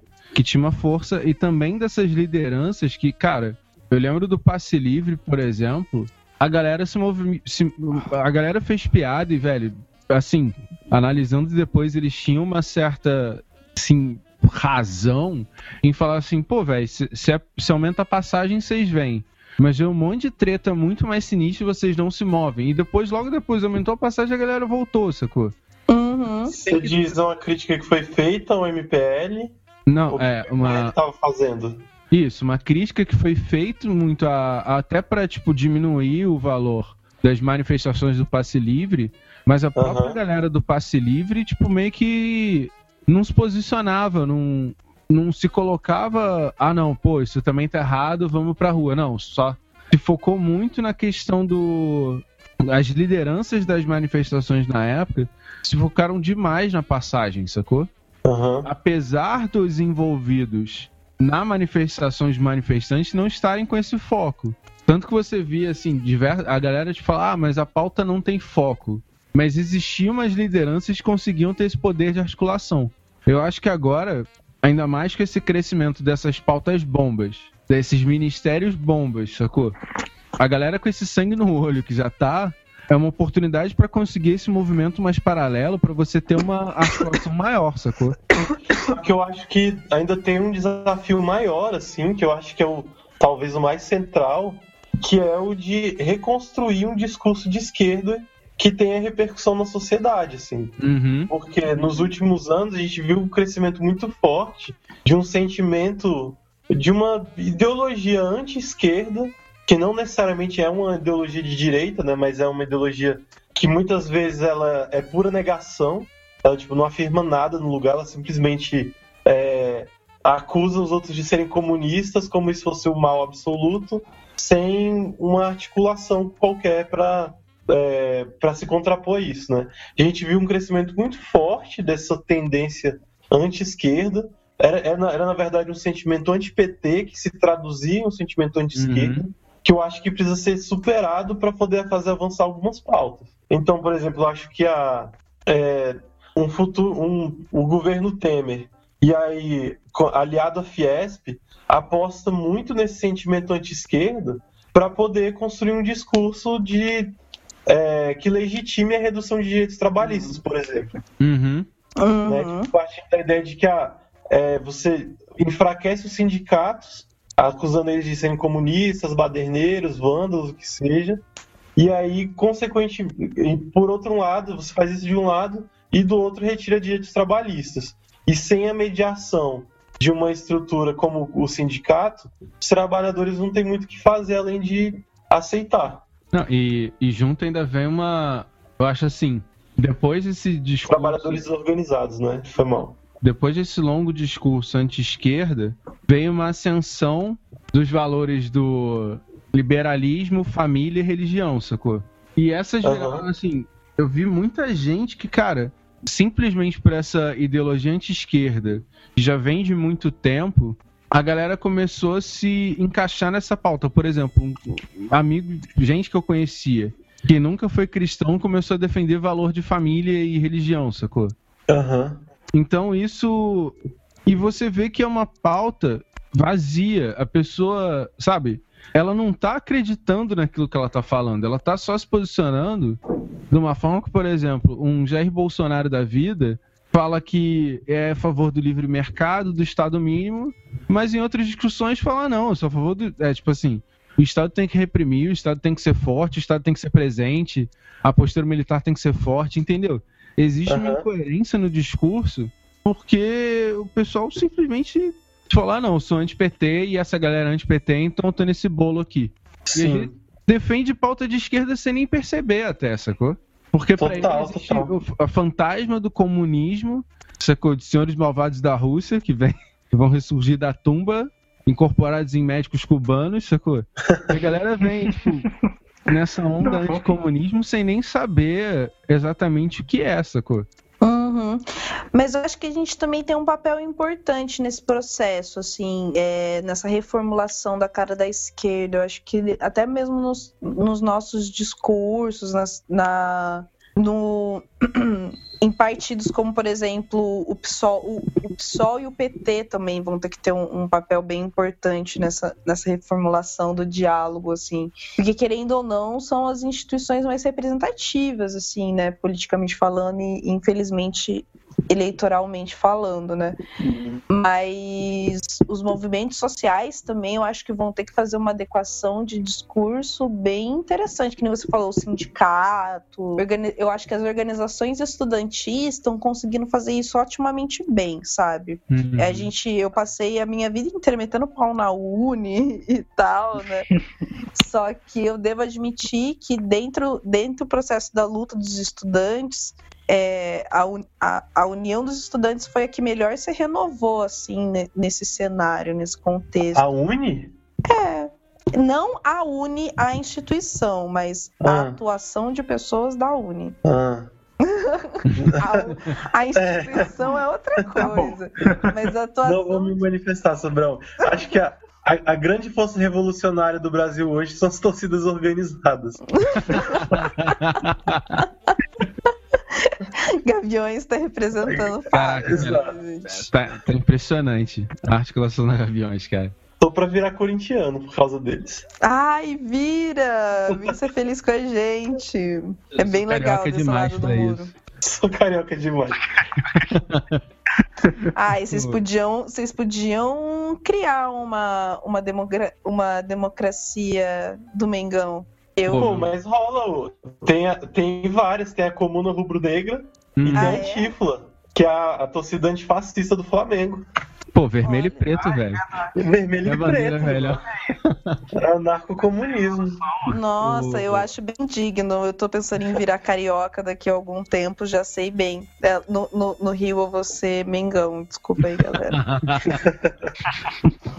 Mas o, eu acho legal porque, tipo assim, também é uma oportunidade que você falou dos próprios partidos de esquerda que não são afiliados ao governo conseguir demonstrar, como você próprio, falou, o pessoal. O pessoal ele já vem assim de uma. A galera de direita tem uma rinha, a própria população que vai junto tem uma rinha do PSOL como se ele fosse da base governista. Porque eles defendem algumas coisas que que são pautas da esquerda. São pautas da, da esquerda e, e, são pautas que o governo também defende. Sim, são pautas então, a galera sociais. tem uma rinha do, do PSOL como sendo que desde a eleição da Dilma, ele já vem se posicionando como assim: olha, a gente está aqui votando a favor da Dilma, mas para não votar num Aécio, mas a gente está aqui assumindo uma postura crítica. Uhum. Então, o pessoal, e o pessoal se mantendo um partido limpo é uma ótima oportunidade para conseguir ganhar essa força. Uhum. Para mim, o que eu vejo é um dos partidos que mais cresce nessa força, tanto intelectual, por assim dizer, como de força política. Sacou? Talvez uhum. um, um, Chico Alencar, por exemplo, atingindo o Senado, sacou? Dentro da, do espectro da esquerda brasileira, o pessoal com certeza vai se destacar. Uhum. Mas eu vejo muita gente dentro da esquerda criticando o pessoal, assim como critica PSTU e PCdoB, da vida. Mas todo mundo da esquerda vai ser criticado. É, e, e que tal? Eu acho que todo mundo é passivo de crítico. O pessoal não é um partido perfeito, assim. Uhum. Só que eu é. acho que estruturalmente é, ele, ele se diferencia qualitativamente muito do PT, entendeu? É, então, e eu acho que eles deveriam valorizar isso, inclusive adequando várias coisas, é, que nem se for fazendo essa adequação, justamente para evidenciar esses pontos de que eles são sim uma alternativa, eles é, têm força. Eu acho que eles têm um, um, problema um pouco de quadros, assim, de candidatos, talvez, de, dependendo. Por exemplo, o Jean Willis é longe de ser a prova de balas, assim. Nossa, é... longe. Então, então talvez eles poderiam melhorar qualitativamente nesse uhum. sentido, assim, de ter melhores, realmente melhores candidatos. Então, mas eles têm candidatos muito bons, assim, eu sempre voto no pessoal. Mas é. eu acho que o, o problema agora não é tanto, tipo, ter candidatos bons. Eu acho que o que tá. O que faltou no PT, e eu acho que tá faltando um pouco nos outros partidos de esquerda, nos partidos mesmo, quero dizer, né? É trabalho de base, assim, aproximação com as bases. Então, é porque assim. Eu não vejo nada em termos de base no pessoal. Então, é porque tá. Ah, é. o... Eu vou falar isso porque eu conheço, pelo menos aqui em Londrina. É, eu conheço o pessoal aqui em Londrina, a atuação deles, mais ou menos a estrutura do partido. É, o, o pessoal, ele tem atuação de base, só que ele não leva a atuação de base dele muito partidariamente, entendeu? Enquanto Aham. militâncias. Eles eles estão juntos em vários espaços, justamente porque eles têm consciência de que nos espaços políticos eles não são que nem o PT, que tipo, meu, che... você vai numa reunião que vai ter participação do PT, é a sala inteira de petista. E um bloco dos, dos excluídos. E, Aham. e o pessoal sabe que ele não é assim dentro dos movimentos sociais. Ele não vai chegar num, num- num movimento como o MPL, por exemplo, e, do- e dominar um MPL. Por mais que dentro do MPL tenham sim é, integrantes do pessoal. Entendeu? É, então eu acho que eles poderiam expandir. esse é o momento deles crescerem, só que eles não vão inchar em termos de militância assim do nada. Por isso que eu falei Aham. dessa questão de investir nos candidatos, porque se eles tiver, se eles conseguirem gerar alternativa, é, o- os eleitores vão ver isso. Sabe? Porque o trabalho, a interação na base, eles até têm. Eles não têm é o apelo, a proximidade enquanto estrutura, né? Que nem o PT tem, da base do- dos eleitores. E eles Aham. não vão conseguir isso com figuras carismáticas nesse momento, Sim. infelizmente. Eu, eu falo do risco de, de se sustentar em torno de figuras carismáticas, assim, para não se manter no mesmo erro do PT, que é esse- essa questão da burocratização, né? De você fazer um partido que se afasta cada vez mais da sua militância, ou melhor, que afasta a militância dos espaços de tomada de decisão e que só, só volta para ela nos momentos de crise, né? Ah, sim, mas é que eu falo em figura carismática para que não seja um candidato odioso, que nem é vários candidatos do pessoal. Eu, assim, eu falo, é esse o meu problema, entendeu? Tem uns candidatos que você odeia o cara, você sabe até que o cara é legal, que o cara é decente, mas você odeia ele, tá ligado? É Porque ele tem uma cara de pamonha, porque ele não sabe falar, ele não consegue levar um debate, porque ele fica gritando capital a cada cinco segundos. Então, tipo, meu, tem vários problemas, assim, no- nos quadros do pessoal poderiam ajudar a situação, entendeu? Não precisa ser um Lula, não falo disso. Eu falo uma figura carismática no sentido mais simples da parada, que ele tenha carisma, sabe? Que só saiba falar. É, que só saiba Aham. falar na frente das pessoas. É, mas levando em consideração, e por que que eu falo isso, assim? É porque a gente tem, vai vir por aí com um governo de direita, tá ligado? A gente vai vir com um governo vai vir com pautas de direita e, e, e seja nesses dois anos, seja na, na próxima gestão, né? Pró- Próxima gestão, que inclusive pode acontecer semana que vem, né? Do jeito que as coisas estão andando. É, tipo isso. Então, então assim, vai vir um, um, um governo de extrema direita se a gente não se a gente não tiver uma resistência dentro do Congresso. E isso vai significar perdas de direitos muito fodas pra gente. E eu faço Aham. pra gente, pra mim, pra você, pra você que tá ouvindo em casa, pra minha mãe. Vai ser, é, vai ser horrível. Assim, vai ser Aham. horrível mesmo. É, questão de perder direitos, questão de é, arroxo salarial. É, vai ter de tudo, minha gente. Vai ter de tudo, minha gente mesmo. E eu quero só ver o lucro dos bancos também, Hum. porque não vai ter crise para os bancos. Ah, vai continuar crescendo, né? É. Uhum. Você falou engraçado que a galera falou assim, é, quando a Dilma assumiu e tal, o que ela tava fazendo era dar o remédio amargo, falando que não tava dando, e se o Aécio tivesse assumido, ele tinha desculpa pra dar o remédio amargo. Aham. Só que eu acho que o Temer, ele tem, tipo assim, o palco perfeito pra, velho, botar o pior remédio possível e a galera falar assim, "Ah, não, ele tá fazendo o necessário. E você falou, Sim. cara, é, ele tá botando veneno pra matar a doença, sacou? Então, eu não acho nem que é o mal necessário, não. Acho que ele nem vai vender como mal necessário. Eu acho que as pessoas vão saber que ele tá fazendo bosta, é, vão se indignar, só que foda-se, entendeu? Uhum. Ele não precisa da nossa aprovação. É, ou seja, ele vai estar enfiando o remédio da nossa goela abaixo, Baixo. assim, curando a nossa boquinha Aham. e enfiando lá dentro. E, cara, Porque ele não tem obrigação de ser um governo democrático, né? é, o que me Nenhuma. preocupa é questões, por exemplo, galera de bandido. Porque assim, você tem duas pautas tensas. Você falou um Só aumento. duas? Tá bom Só- demais. Nossa Vou senhora! citar duas pautas tensas que. é, uma é a galera fundamentalista, Aham. falar do- dois grupos, perdão, não são duas pautas, dois grupos. É uma aliança forte, descarada, com um grupo fundamentalista que, cara, vai reduzir descaradamente direitos da mulher, LGBT, por aí vai, e junto vem a questão do da repressão da, do aumento da violência, que vai ser o que vai dar palanque para falar bandido bom e bandido, bandido morto, e você ter uma repressão mais sinistra que não foi legal Aham. no governo Dilma, não foi tão bacana, assim, no governo Lula não foi um avanço que eu, assim, acho satisfatório. Aham. E, cara, vai ser o, o- tudo que todo comandante de polícia que quer descer a porrada tem, vai ser toda a base que ele quer pra ter apoio federal pra, tipo, velho, Aham. Pois é. descer o fogo na favela, sacou? Como já aconteceu.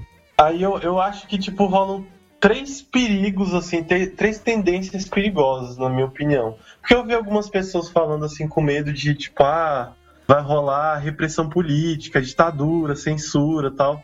Eu acho que não, não rolaria nada nesse sentido, assim, nada tão radical quanto foi uma ditadura militar. O meu medo muito mais da, da repressão que a própria polícia já pratica e do tipo de violência que ela já impõe em determinados lugares, né, do, do Brasil, e tipo determinados locais dentro das cidades, né? Eu acho que ela vai continuar fazendo isso e talvez até aumente partindo do pressuposto de que esse discurso aí que você falou de bandido bom e bandido morto é, ganhe respaldo oficial, né, que apesar dele existir ainda tinha uma um discurso dentro do governo, da, da- dentro do Ministério da Justiça, de tentar impedir isso aí e combater isso aí. Esse discurso ele começa a desaparecer no governo Temer. Então tem esse lado da repressão da, que a polícia já pratica cotidianamente, tem a questão da repressão, a mobilização política, que a gente está Uhum. falando da necessidade de luta, de luta, de lutar e tal. Só que a gente não pode esquecer o aparato repressivo que o próprio PT ajudou a construir para combater as manifestações. Por exemplo, o aparato jurídico, né, também, né? A gente não está falando só de equipamentos e de pessoal, mas de aparato jurídico como a lei antiterrorismo. E aí, o- outra tendência que me preocupa é um ponto que a Luísa já tocou, que é a da vigilância cibernética, que a gente tem um militar simpático à ditadura militar no comando da ABIN, e aí tá rolando a a CPI de crimes cibernéticos que ganha força nas, nos projetos de lei com maior tendência repressiva. Uhum. E eu acho que, por último, uma, uma tendência que me preocupa é da leniência do governo à violência fascista re- é, realizada por grupos privados, assim.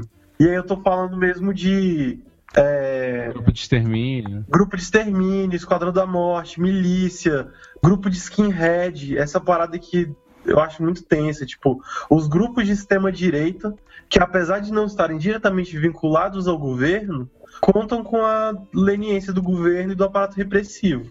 Sim, lembrando que esses tipos de grupos, por exemplo, são os que mais atingem população LGBT, população negra, é, ataques xenofóbicos, ataques a indígenas. Então, assim, a gente está colocando todo um grupo já sensível da, da sociedade é, na mão de uma galera maluca que nem, e que nem o John falou, que não vai ter uma carta branca oficial do governo mas a gente sabe muito bem como que é o sistema judiciário na hora de julgar os integrantes desses grupos que muitas vezes são jovens de classe média, que têm dinheiro, que, que Aham. são que, que têm respaldo, inclusive da mídia na hora de serem retratados para a sociedade.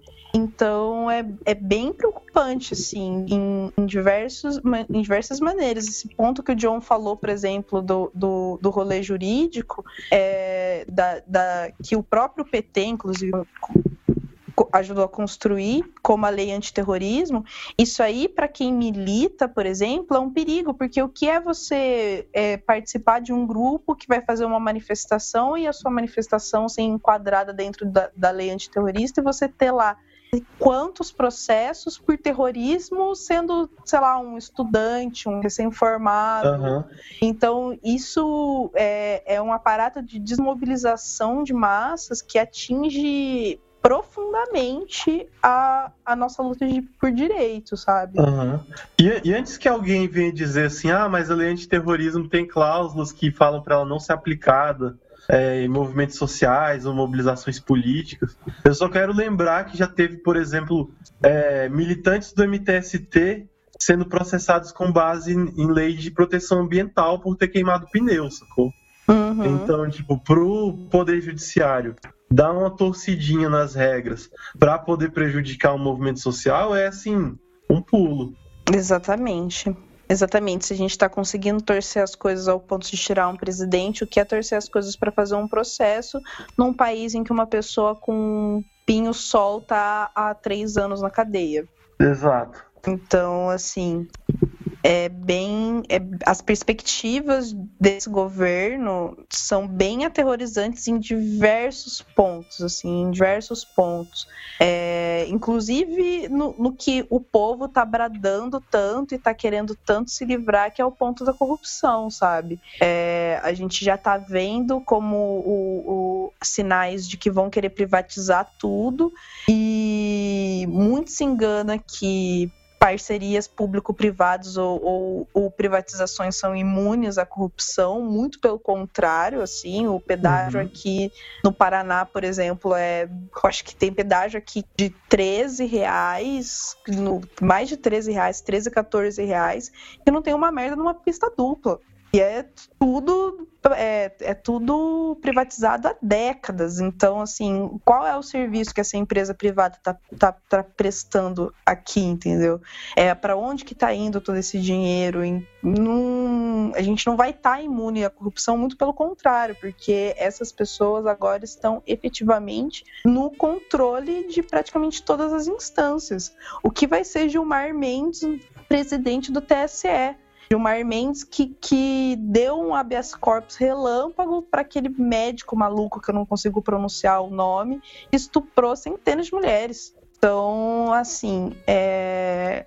a, a situação não vai estar sendo fácil. Não vai estar sendo fácil. Não, acho que vai ter uma falsa ilusão também de que a corrupção vai acabar. Porque ela não vai ser noticiada. Porque ela não vai ser noticiada, não vai ter processo aberto, o processo vai ser camuflado. E você falou, a galera acredita que empresa privada é, é livre de corrupção. Cara, é só lembrar que o rombo deixado pela sonegação de imposto, velho, deixa a, corrup deixa a corrupção do governo no chinelo.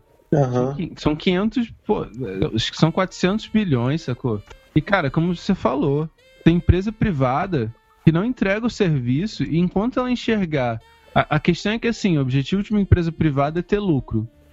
Se ela encontrar maneiras de driblar o processo e continuar tendo lucro, ela está cumprindo o objetivo. Exatamente. Estamos aí com o nosso último desastre de, de infraestrutura no Rio de Janeiro para falar, para mostrar para gente. Uhum. Vão Exato. ser várias ciclovias na beira do mar em que as pessoas podem morrer. Vão ser vários metrôs de São Paulo que podem desabar e trabalhadores vão morrer, sabe? É... Essa galera não está interessada no seu bem-estar, eles estão interessados em lucro. O que eles puderem uhum. tirar do seu bem-estar sem você reclamar e obter lucro, eles vão tirar.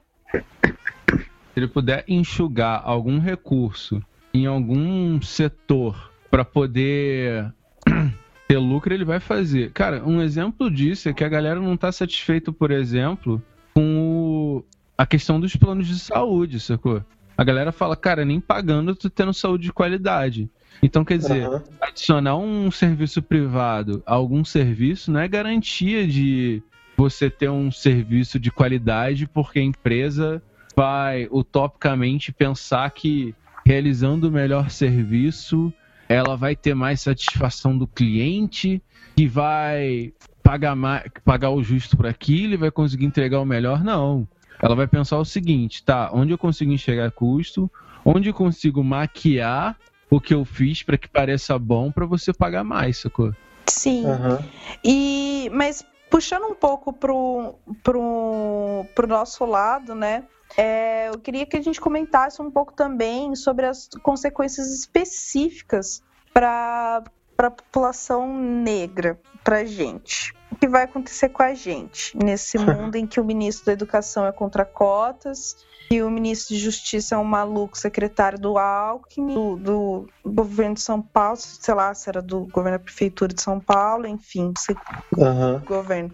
É, o que, que que vai acontecer com o- qua- quais os, os prognósticos para a população, assim? Porque para mim, por exemplo, eu tenho eu tenho muito medo da, da onda de privatizações que vem por aí.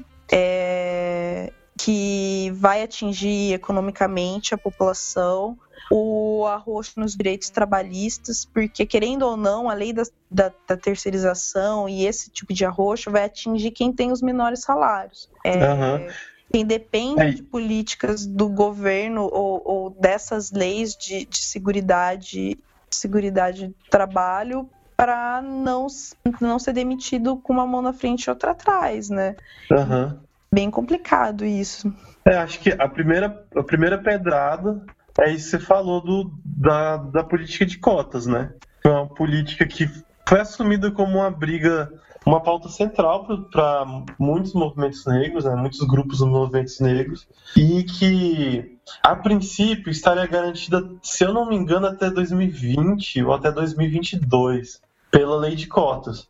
Só que a lei de cotas pode ser revogada ela pode, ainda mais com esse congresso louco que a gente tem agora, ela pode facilmente ser derrubada para acabar com a obrigatoriedade de cotas nas, nas universidades federais.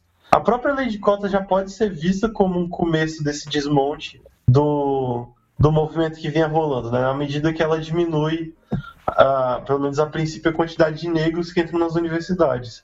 É, então, assim, ó, eu acho, a princípio, um pouco difícil que as cotas sejam proibidas em função da autonomia universitária.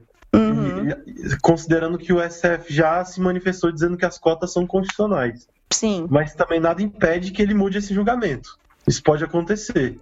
Mas eu acho que me preocupa um pouco, porque o movimento de várias universidades, o movimento natural de várias universidades é retirar as cotas. Assim, não, é, não vai ser só uma, uma vontade do governo, entendeu? É, de Aham. derrubar. É, já tem essa tendência, eu acho que é dentro das próprias universidades, esse processo de manutenção das cotas nas universidades públicas é, tem, é um processo de luta constante, sabe? É que toda vez que precisa ser renovado, que precisa alterar alguma regra, é toda uma movimentação para que não haja arroxos nesse sentido, né? Que não haja retrocessos.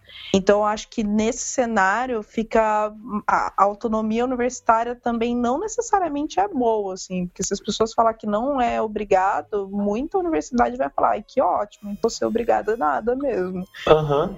É isso. Isso pega principalmente nas universidades estaduais, porque hoje as federais são obrigadas. Mas a USP, por exemplo, que é, uma das, é a mais importante do Brasil, não tem cotas ainda. Uhum. Inclusive ela é uma das pautas da, da greve. Aham. E outra, outro ponto que me preocupa bastante, por exemplo, é o próprio a própria lei que existe há pouco tempo, que é do ensino de da história africana e da cultura afro-brasileira, que cara, para você deixar isso morrer, é simplesmente você não falar, simplesmente Sim. você não treinar professor, é simplesmente você ter um aumento do fundamentalismo que também afeta bastante. Sacou? Cara, se no governo Dilma já tava difícil colocar isso pra frente, velho, no governo Temer, pra mim isso vai desaparecer, sacou? Porque foi algo que não entrou em prática ainda de uma forma efetiva. Não, faltam vários tipos de regulamentação, assim, para a efetividade dessa lei, que incluem, por exemplo, a que a gente, fa a gente fala que o professor tem que ensinar história, história, história, história e cultura afro-brasileira, só que a gente não fala que a universidade tem que ensinar isso pro cara. Ainda, Exato. obrigatoriamente. Então, a, a, a lei de ensino da cultura afro-brasileira e indígena ainda tem muito caminho assim para se tornar efetivo, e que nem o, Chico, o Chino falou, é facilmente travável assim no cenário. Aham.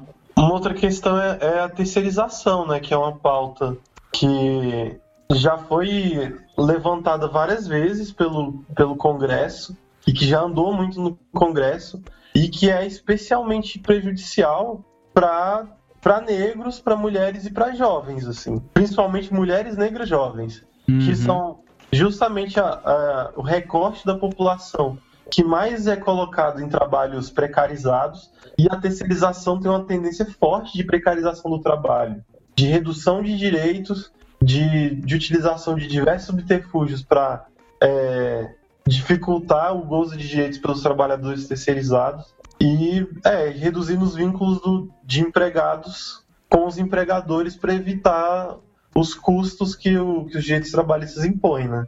Uhum. Você foge da responsabilidade daquela sobre aquela pessoa. É como se você não fosse culpado, você se isenta da culpa, por exemplo, quando você tem uma empresa, você procura empregado. Quando você terceiriza, geralmente você contrata uma pessoa externa. Então, por exemplo, uma empresa que não é, não tem, por exemplo, negros trabalhando, fala, ah, não, infelizmente foi a oferta que tinha. Eu não, eu contrato pelo, pela pessoa, não contrato pela cor, ou então não tenho na, minha empresa não tem nada a ver com isso, entendeu? Tem uma, um, uma base para que a empresa se isente de contratar no contrato de pessoas, sacou? Uhum. Ela tem esse respaldo legal para não ser inclusiva, sacou? Tanto legal quanto, vamos dizer assim, é, poder mascarar essa estatística dentro da própria empresa, até para manutenção de lucro. Sim. Uhum. Então a gente tem uma tendência hoje de manter precarizados os empregos que já são terceirizados e aumentar a precarização de, de empregos que hoje são protegidos por uma série de direitos trabalhistas. Uhum. Sim, sim.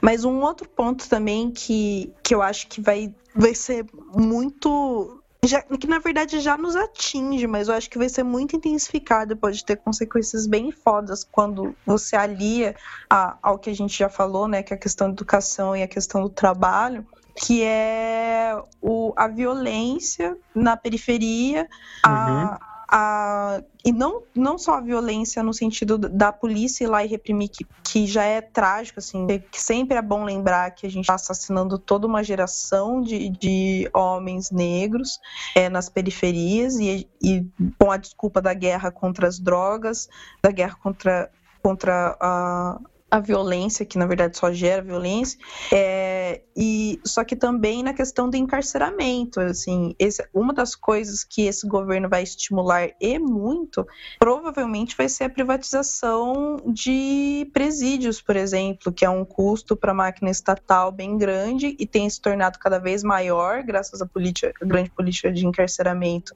E e, exclusão do Brasil e a gente vai transformar a criminalidade em negócio. Uhum. A gente vai transformar uhum. num cenário em que quanto mais gente presa, mais dinheiro alguém vai estar tá ganhando e as pessoas que vão ser presas vão ser os homens e as mulheres também, que tem crescido muito o, a quantidade de presas mulheres e boa parte dela, majoritariamente, são mulheres negras também.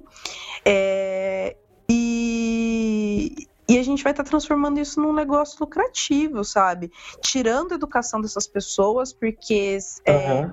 uma, uma coisa que significa unir duas, pa, é, duas pastas importantes, que é a cultura e a educação, é você transformar tudo num bolo louco de orçamentos malucos, de coisas malucas, de, de você tirar o foco dessas lutas. E é isso que vai acontecer. E quem vai perder investimento, quem vai perder, quem vai perder em termos de, de acesso a esses serviços, vai ser a periferia. Uhum. Vai ser a periferia uhum. que vai uhum. perder cultura, vai ser a periferia que vai perder educação, ficando cada vez mais suscetível à criminalidade, à violência e gerando encarceramento. Tipo, meu, é um ciclo vicioso muito pesado para a gente, assim. Eu acho que vai ser um, um, um período bem difícil e bem agora que a gente está retomando de maneira tão forte essa questão do empoderamento, essa questão da luta pelos nossos direitos, de, do avanço nos nossos direitos, inclusive nos direitos de educação da periferia, sabe? É, uhum. E eu acho que vai ser bem foda isso. Não, e, e só para só mostrar assim que essa preocupação, por exemplo, com a segurança pública não é só uma, é, uma projeção com base no que a gente acha que é a direita. É, vale lembrar que o, o Alexandre de Moraes, que hoje é o ministro da Justiça, e assim, o Ministério da Justiça é o que, é o que organiza né, e que administra o sistema penitenciário brasileiro. É, o Alexandre de Moraes é do PSDB, que é o partido que encampa o projeto de privatização dos presídios. E, além disso, enquanto secretário de Segurança do, de São Paulo, ele foi responsável pela gestão em que é, os, os, o número de mortes registradas em confrontos com a PM cresceu 61%. E, e, é, e foi também no governo dele que aconteceu aquela jogadinha de redução dos homicídios pela mudança do método de contagem. Então eles conseguiram diminuir o número de homicídios, por exemplo, deixando de contar as mortes que eram causadas pela polícia.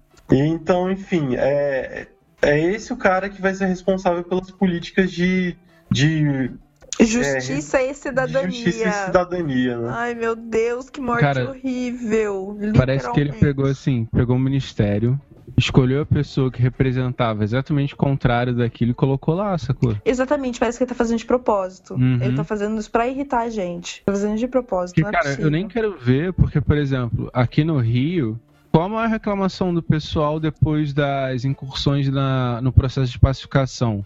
Foi ah, região serrana aumentou violência. Centro da cidade aumentou violência.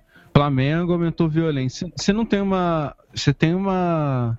Um aumento da violência em todo lugar, menos na. Tipo, na favela você não. O pessoal que mora em favela não falou assim. Ah, ficou mais tenso. Ou ficou melhor. Não. A, a situação lá não melhorou muito, mas a situação no entorno ficou muito pior. Por quê? Como você não toma uma medida que soluciona o problema, pelo contrário, você toma uma medida de repressão, você espalha essa violência, sacou? É, o problema se desloca, tá ligado? Você pegou fogo, você pegou um tanque de gasolina pegando fogo e tacou água, sacou? Pra falar que tá apagando fogo. Então você espalhou isso por toda a cidade. E com o governo Temer, e por quê? Porque isso é bom para as pessoas, tipo assim, isso é bonito para as pessoas verem. O que o governo Temer acredita que vai fazer muito é exatamente isso. São medidas bonitas para o povo ver. Uhum. Não vão ser. Então, guerra às drogas, por exemplo, que claramente é uma instituição falida, junto a uma privatização dos presídios, que tem tudo a ver com uma manutenção de guerra às drogas, que é uma tática importada dos Estados Unidos, que já faz. E tem um background perfeito. A gente é a terceira. Acho que é a terceira maior massa carcerária do mundo você terceiriza isso aqui, velho, pô, ter, o que vai ter de empresa crescendo o olho é espantoso, sacou? Então você tem uma justificativa de aumento de repressão que afeta diretamente a população negra, junto a uma coisa que, cara, você pode reduzir um direito trabalhista numa cadeia de uma pessoa muito maior que a terceirização sonha fazer. Você joga a pessoa no lixo, sacou? Uhum. Sim. Ai, ai. Você tem, você tem algum, algum prognóstico, Dani? Dani está tão quietinho hoje, está tão pessimista. Não sei se o Dani tá triste ou com sono. Dormiu já. Não, todos dois. Eu tô ouvindo como se fosse um podcast mesmo. Ai, ai, ai. Mas então, gente, e levando em consideração todas essas paradas pesadíssimas aí que a gente acabou de citar, todos esses prognósticos horríveis, todas essas possibilidades loucas, o que, que a gente faz? A gente fica, a gente luta, a gente foge, vai pro Uruguai, a gente vai, porque ninguém aqui é rico, a gente não tem passaporte para ir pra Europa. Então a gente tem que ir pro Uruguai, a gente pode ir pro Paraguai, a gente pode ir pra Bolívia. A gente pode ir pra Cuba, que tem praia. Ou a gente pode ir para Cuba, verdade. Pode ir para Cuba e iniciar o nosso treinamento de guerrilheiro lá enquanto ele ainda existe, né? Porque eu fiquei sabendo que a escola de guerrilha de Cuba vai fechar em menos de 10 anos, que nem Guantánamo. Uhum. Então, o que, que, que vocês estão. O que, que a gente vai fazer? O que, que vocês querem fazer?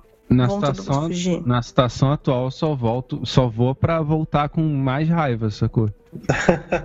Cara, assim, é, é, eu já pensei muito nisso seriamente. Tipo, em sair pra. Ah, não, pô, o Brasil tá, tá uma merda, eu vou pro Uruguai.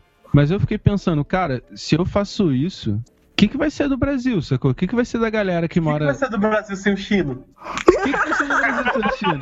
Essa alegria. Vocês isso. Carioca. O que, que vai acontecer com o X desse país? Vai ser país, cara, não, não vai ser legal. País, ai que lindinho. Você sabe falar direito. Mas... Mas, assim, se todo mundo resolvesse adotar essa tática de, ah, vamos pro Uruguai, vamos sair, cara, não vai restar ninguém pra melhorar essa, essa, esse país, sacou? Aham. Não vai É. restar ninguém. Então, acho que assim, cara, enquanto existir o mínimo de condição da gente exercer um tipo de luta, a gente precisa ficar e lutar, sacou? Aham. É, e, e eu, eu- eu- Às vezes a gente brinca, assim, né, com isso de ah, ir pro, pro Uruguai, não sei o quê. Mas eu vejo gente falando isso sério, assim. Eu, eu acho uma coisa meio. Não, já pensei complicada. isso sério. Aham. Não, Eu acho isso uma coisa meio. Não, eu também já pensei isso sério, assim. Mas, mas porque eu acho que o Uruguai deve ser mó massa e tal. Nossa, Mas. os clubes da hora. Altos clubes da hora. Mas assim, não deixa de ser uma postura tomada de, um- de uma posição de um certo egoísmo, assim, né? Uhum, exato. Foda-se tudo, eu vou pra onde eu puder ficar bem, sacou? Vou pegar minha Eu- condição de privilégio de poder ir e foda-se. É, exatamente. E eu acho que parte do que significa ser de esquerda, né? É de você ter uma, algum nível de sentimento, de afeto mesmo, pela. É, assim, de afeto por quem sofre e não vai poder fugir, sacou? Uhum. E de, de, de afeto e de, de parceria, sacou? De companheirismo, assim, de sei lá. De corresponsabilidade em torno de um projeto. Acho que é isso. Uhum, eu concordo totalmente, sacou? Acho que, cara, é, é- é perceber que sair é, velho, até então é muito fácil, sacou? Só você, velho. Se você tem um- uma condição de juntar um dinheirinho, você mete o pé, vai pro Uruguai, tenta sua vida lá. Ou vai pro Chile, que tá tendo uma condição legal, sacou? Agora tem muita gente que, velho, o cara nem sabe se ele vai conseguir mudar pra casa do lado quando tentarem desocupar a casa dele, sacou? Não sabe nem se ele vai conseguir chegar a um próximo bairro. E com a atuação, do, como eu falei, velho, não desconfio nada que a gente vai ter realmente um fogo na favela, sacou? Como aconteceu no passado do Rio de Janeiro, que, velho, Aham. de que nego queria bombardear aquilo com canhão, sacou? Nesse ponto, mas fogo na favela, velho, vai acontecer a rodo.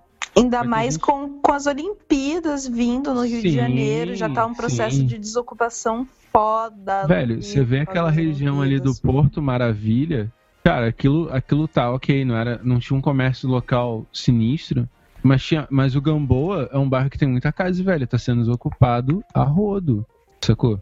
Em Uhum. vários locais isso tá acontecendo. Você não É. tá ocupando um espaço vazio, um espaço abandonado apenas. Você tá Não. tirando gente da casa sem pagar uma indenização decente Exatamente. casa sem pagar o necessário pra ela arrumar uma outra casa. Ou se você tá falando assim, não, velho, você tem que sair. Te vira. Nossa, cara, é, é absurdo isso. Eu também tenho muito, muito essa parada dentro de mim, sim. E eu acho muito foda isso ter acontecido justamente nessa época. Porque eu, na verdade, sempre quis sair do Brasil. E nem era daquele rolê derrotista e tal. É porque eu sempre quis sair mesmo, assim. Eu sempre quis morar fora. Tanto que quando eu pude, eu passei um tempo fora. Porque eu queria conhecer outros lugares, outras culturas e tal. E agora seria o momento perfeito para pegar as coisas, picar a mula e vender minha arte na África, se Deus deixasse, sabe? Só que eu acho muito foda também sair daqui nesse momento, ainda mais é, eu, eu até falando do rolê de egoísmo, assim, eu até penso na responsabilidade da gente, a geração que conseguiu é, se aproveitar mais dos avanços do que a gente lutou por esses avanços sabe? A gente tá, a gente tá usufruindo de avanços que não foi a gente que deu sangue necessariamente para conseguir. É, e agora que a gente está num processo de ver muito sangue ser derramado, a gente se ausentar ou se anular dessa maneira, sabe? Eu acho muito foda isso. E eu também pensei muito, muito, muito no que eu ia fazer, assim. Eu tinha, eu ia até fazer um, eu já tinha até pensado em fazer um casamento lésbico para eu ir morar na Inglaterra. Já, ti, já tenho uma noiva e tudo, mas eu, eu acho que eu vou ficar aqui até o bagulho ficar louco, até a BIM descobrir o lado black, processar nós tudo, enquadrar a gente na lei terrorista, porque a gente vai ficar atiçando o povo aí pra rua. E, e é isso aí. E vou ficar aqui até quando der. Ocupar e resistir, nossa, total, cara. Vai ser o lema da vida. E, e, e o pior é que eu acho que eu, eu tenho consciência que não vai ser um rolê fácil, tá ligado? Tipo, meu, eu sou designer. Não ganho bem, gente. Pelo amor de Deus, sabe? Está difícil para você, está difícil aqui também. Estamos todo mundo endividado, sabe? É, então, não é fácil pensar em encarar um país em que eu não vou ter direito trabalhista, em que eu talvez tenha um arroxo salarial justificado pela crise. Só que ainda assim, eu pelo menos me agarro na ideia de que eu não tô levando tiro na favela e eu, muita gente tá e a gente tem que fazer o que puder para impedir isso, sabe? Uhum. E você, Dani? Eu. Já tô com a passagem comprada e tal. então, gente, na verdade, esse é meu último episódio. Então, galera, na verdade, isso é uma ligação interurbana. Já tô no inteiro urbano. Inclusive, eu tô aqui no Rio de Janeiro, no aeroporto. Não, é, Cuidado se você não trombar com o Bolsonaro voltando de Israel. Nossa, eu mato. eu começo a luta armada. Cara, na verdade, eu tive muito tempo pra ficar bem deprimido com tudo que tá acontecendo. Não tive muito tempo pra pensar. Mas, assim, que eu posso falar que é o que eu tô vendo acontecer também alguns, por, por alguns meios é da galera, principalmente os jovens, se juntarem, se organizarem e da gente vendo uma, uma perspectiva, né? Pra gente fazer uma frente ao que tá acontecendo realmente, né? Tudo que tá acontecendo realmente, contra tudo que tá aí. E eu acho que é hora da gente se organizar, se conscientizar enquanto grupo pra ter não, não vão ser meses de luta, vão ser alguns anos de luta aí pela frente, né? Uhum. É isso aí, lutar sempre, temer jamais. gente, é... nossa, eu adoro quando o nome das pessoas funcionam pro propósito. Não, no caso do Temer, tudo conspira, né, cara? Ai, gente. Filhote do demônio, cara. Filhote do demônio, esse cara. Ai, ai. Mas é isso, todo mundo falou, a gente vai fugir.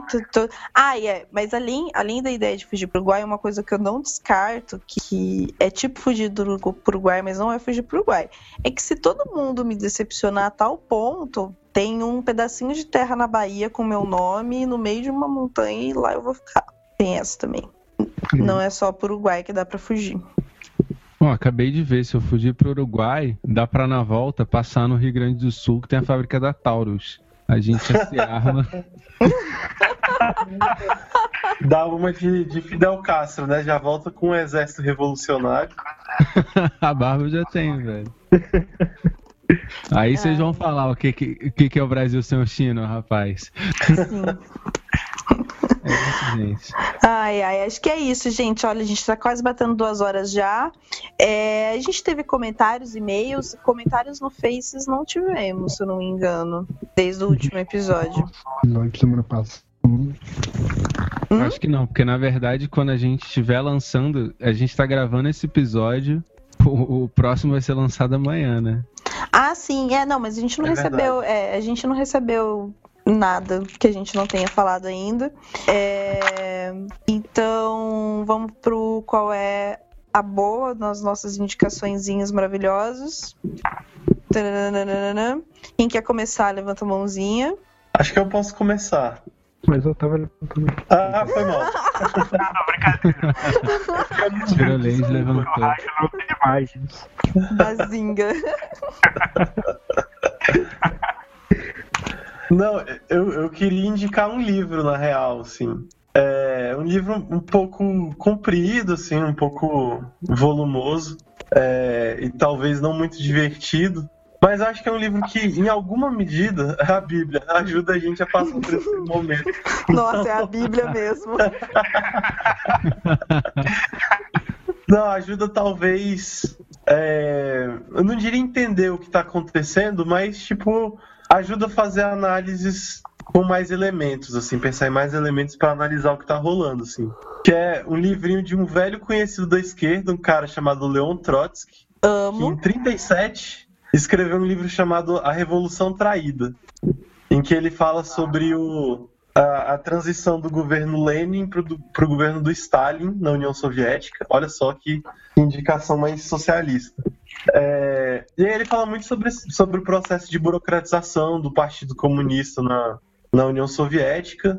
É, e inclusive ele, ele faz uma previsão assim, né, de como a, buro, a burocratização do partido promovido por Stalin é, acabaria, no final das contas, é, representando a falência do modelo socialista. E eu acho que, em alguma medida, e aí a gente precisa sempre, quando está pegando esses textos clássicos, assim, né, fazer a, a, as devidas. É, guardar as devidas proporções, né, para não achar que a gente pode simplesmente projetar a conjuntura da União Soviética da década de 30 sobre o Brasil de 2016. Não é isso. Pelo amor de Deus. Por favor. Mas é só para pensar um pouco como esses processos podem se repetir, o que a gente pode aprender de erros que já vieram do passado, assim, né? O que a tradição tem para ensinar para gente. E é isso que eu acho, eu acho interessante nesse livro, assim, pensar como o afastamento da, de um partido que se propõe a ser um partido de massas das suas bases tradicionais pode significar a falência de um sistema ideológico. Uhum. Boa. Boa. Trotsky, sempre amigo da galera. Oi. Diga aí, Dani. Aqui uma dica também de, de leitura, que eu acho que esse momento a gente também precisa bastante de voltar na teoria para entender um pouco do que está acontecendo e tentar reagir. Né? É, tem um livro que eu estou lendo ele agora há bastante tempo, porque ele também é meio grossinho. Ele é editado pela editora Expressão Popular. E é uma organização de textos de uma galera muito gente boa. É, então, tem escritos do Antônio Gramsci, do Che Guevara, Boris Fernandes, Frederic Engels, Karl Marx. Então, só uma galera bacana. True. Só uma galera true. E é uma teoria da organização política. É um, uma coletânea dos textos dessa galerinha, organizado pelo um cara chamado Demar Bogo, que é doutorando em filosofia em universidade na Bahia, eu acho que eu acho que é.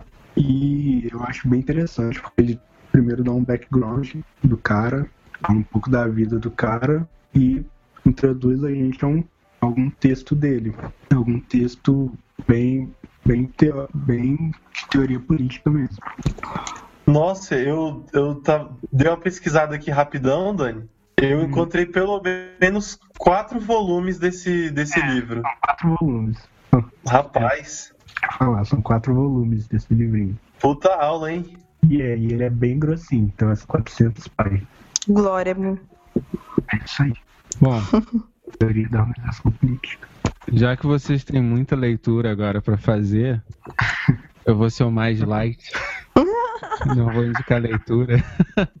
vou indicar uma coisinha para vocês ouvirem enquanto vocês leem, que é um cara chamado Liam Bailey, que o som é maravilhoso e, e é muito bom para você ouvir lendo. Então, para dar aquela tranquilizada assim, para você não ficar muito tenso, essa é a minha indicação de hoje. Ai, que bonitinho. E para diferenciar da indicação de todo mundo, para você sair do seu momento de reflexão e botar aquela inspiração para sair com a bundinha na rua, eu vou indicar dois documentários. O que estão ambos no Netflix. Um, é, os dois são do Netflix, na verdade, que é o The Square e o Winter's Fire. E é sobre as revoltas que houveram na, no Egito, que é o The Square, e o Winter's Fire, que é o Gerson Fire que é sobre a revolta na Ucrânia. E são dois documentários ótimos, assim, é, sobre duas revoltas bem diferentes ideologicamente, inclusive, mas que têm muitas semelhanças em termos de método, de ação, de agitação popular. E eu acho que são lições que a gente deveria tirar. É, para esse momento que a gente vai passar, porque eu acho que a gente, a gente precisa aperfeiçoar a nossa agitação, eu acho. E esses documentários mostram o bem de dentro, o que aconteceu, vários ângulos. O The Square, especialmente, eu gosto muito. Ele, ele mostra depoimento dos generais do Egito, ele mostra depoimentos da galera da Irmandade Muçulmana, a galera que estava na resistência, os agentes culturais que estavam estavam envolvidos, como eles utilizaram a internet, como eles se mobilizaram enquanto grupo para unir cristãos e muçulmanos e etc. Então, eu acho que isso é bastante valor para a gente, para nossa pluralidade. Então, vou deixar esses dois documentários para vocês assistirem, aproveitar que o fiozinho tá chegando, pegar aquele vinhozinho e assistir um documentário da hora depois que você lê o livro e ouvir o CD. né? Daí depois disso você vai estar com a mente cheia de coisa boa para poder ir para luta também, né? Porque vai ser necessário colocar, né, os dias de luta na agenda. Mas eu acho que é isso, então, gente. É, a gente vamos terminar por aqui. Depois de conversa muito longa, muito tensa. E, meu, que Shiva, Oxalá, Capoeira Jiu-Jitsu nos ajude, gente. Isso. Vai ser complicado. Hasta la vitória sempre. Só isso que eu devo dizer. Vamos dar tchau pra todo mundo, gente. Só queria falar uma coisa antes. Ah, A gente dá tchau. Que são 10 para as 3 da manhã e a gente tá aqui gravando. E eu só queria deixar isso registrado no podcast. ah, é, a gente ama muito vocês. Eu gosto mais de vocês do que eu gosto de dormir. Olha só, cara. Muita, muita coisa. Eu gosto muito de dormir. É muito amor. Então é isso, gente. Beijinho no Repara Bagunça. Até a próxima, galera. Tchau. Tchau. Abraços. Tchau, beijo. Tchau, seus golpistas.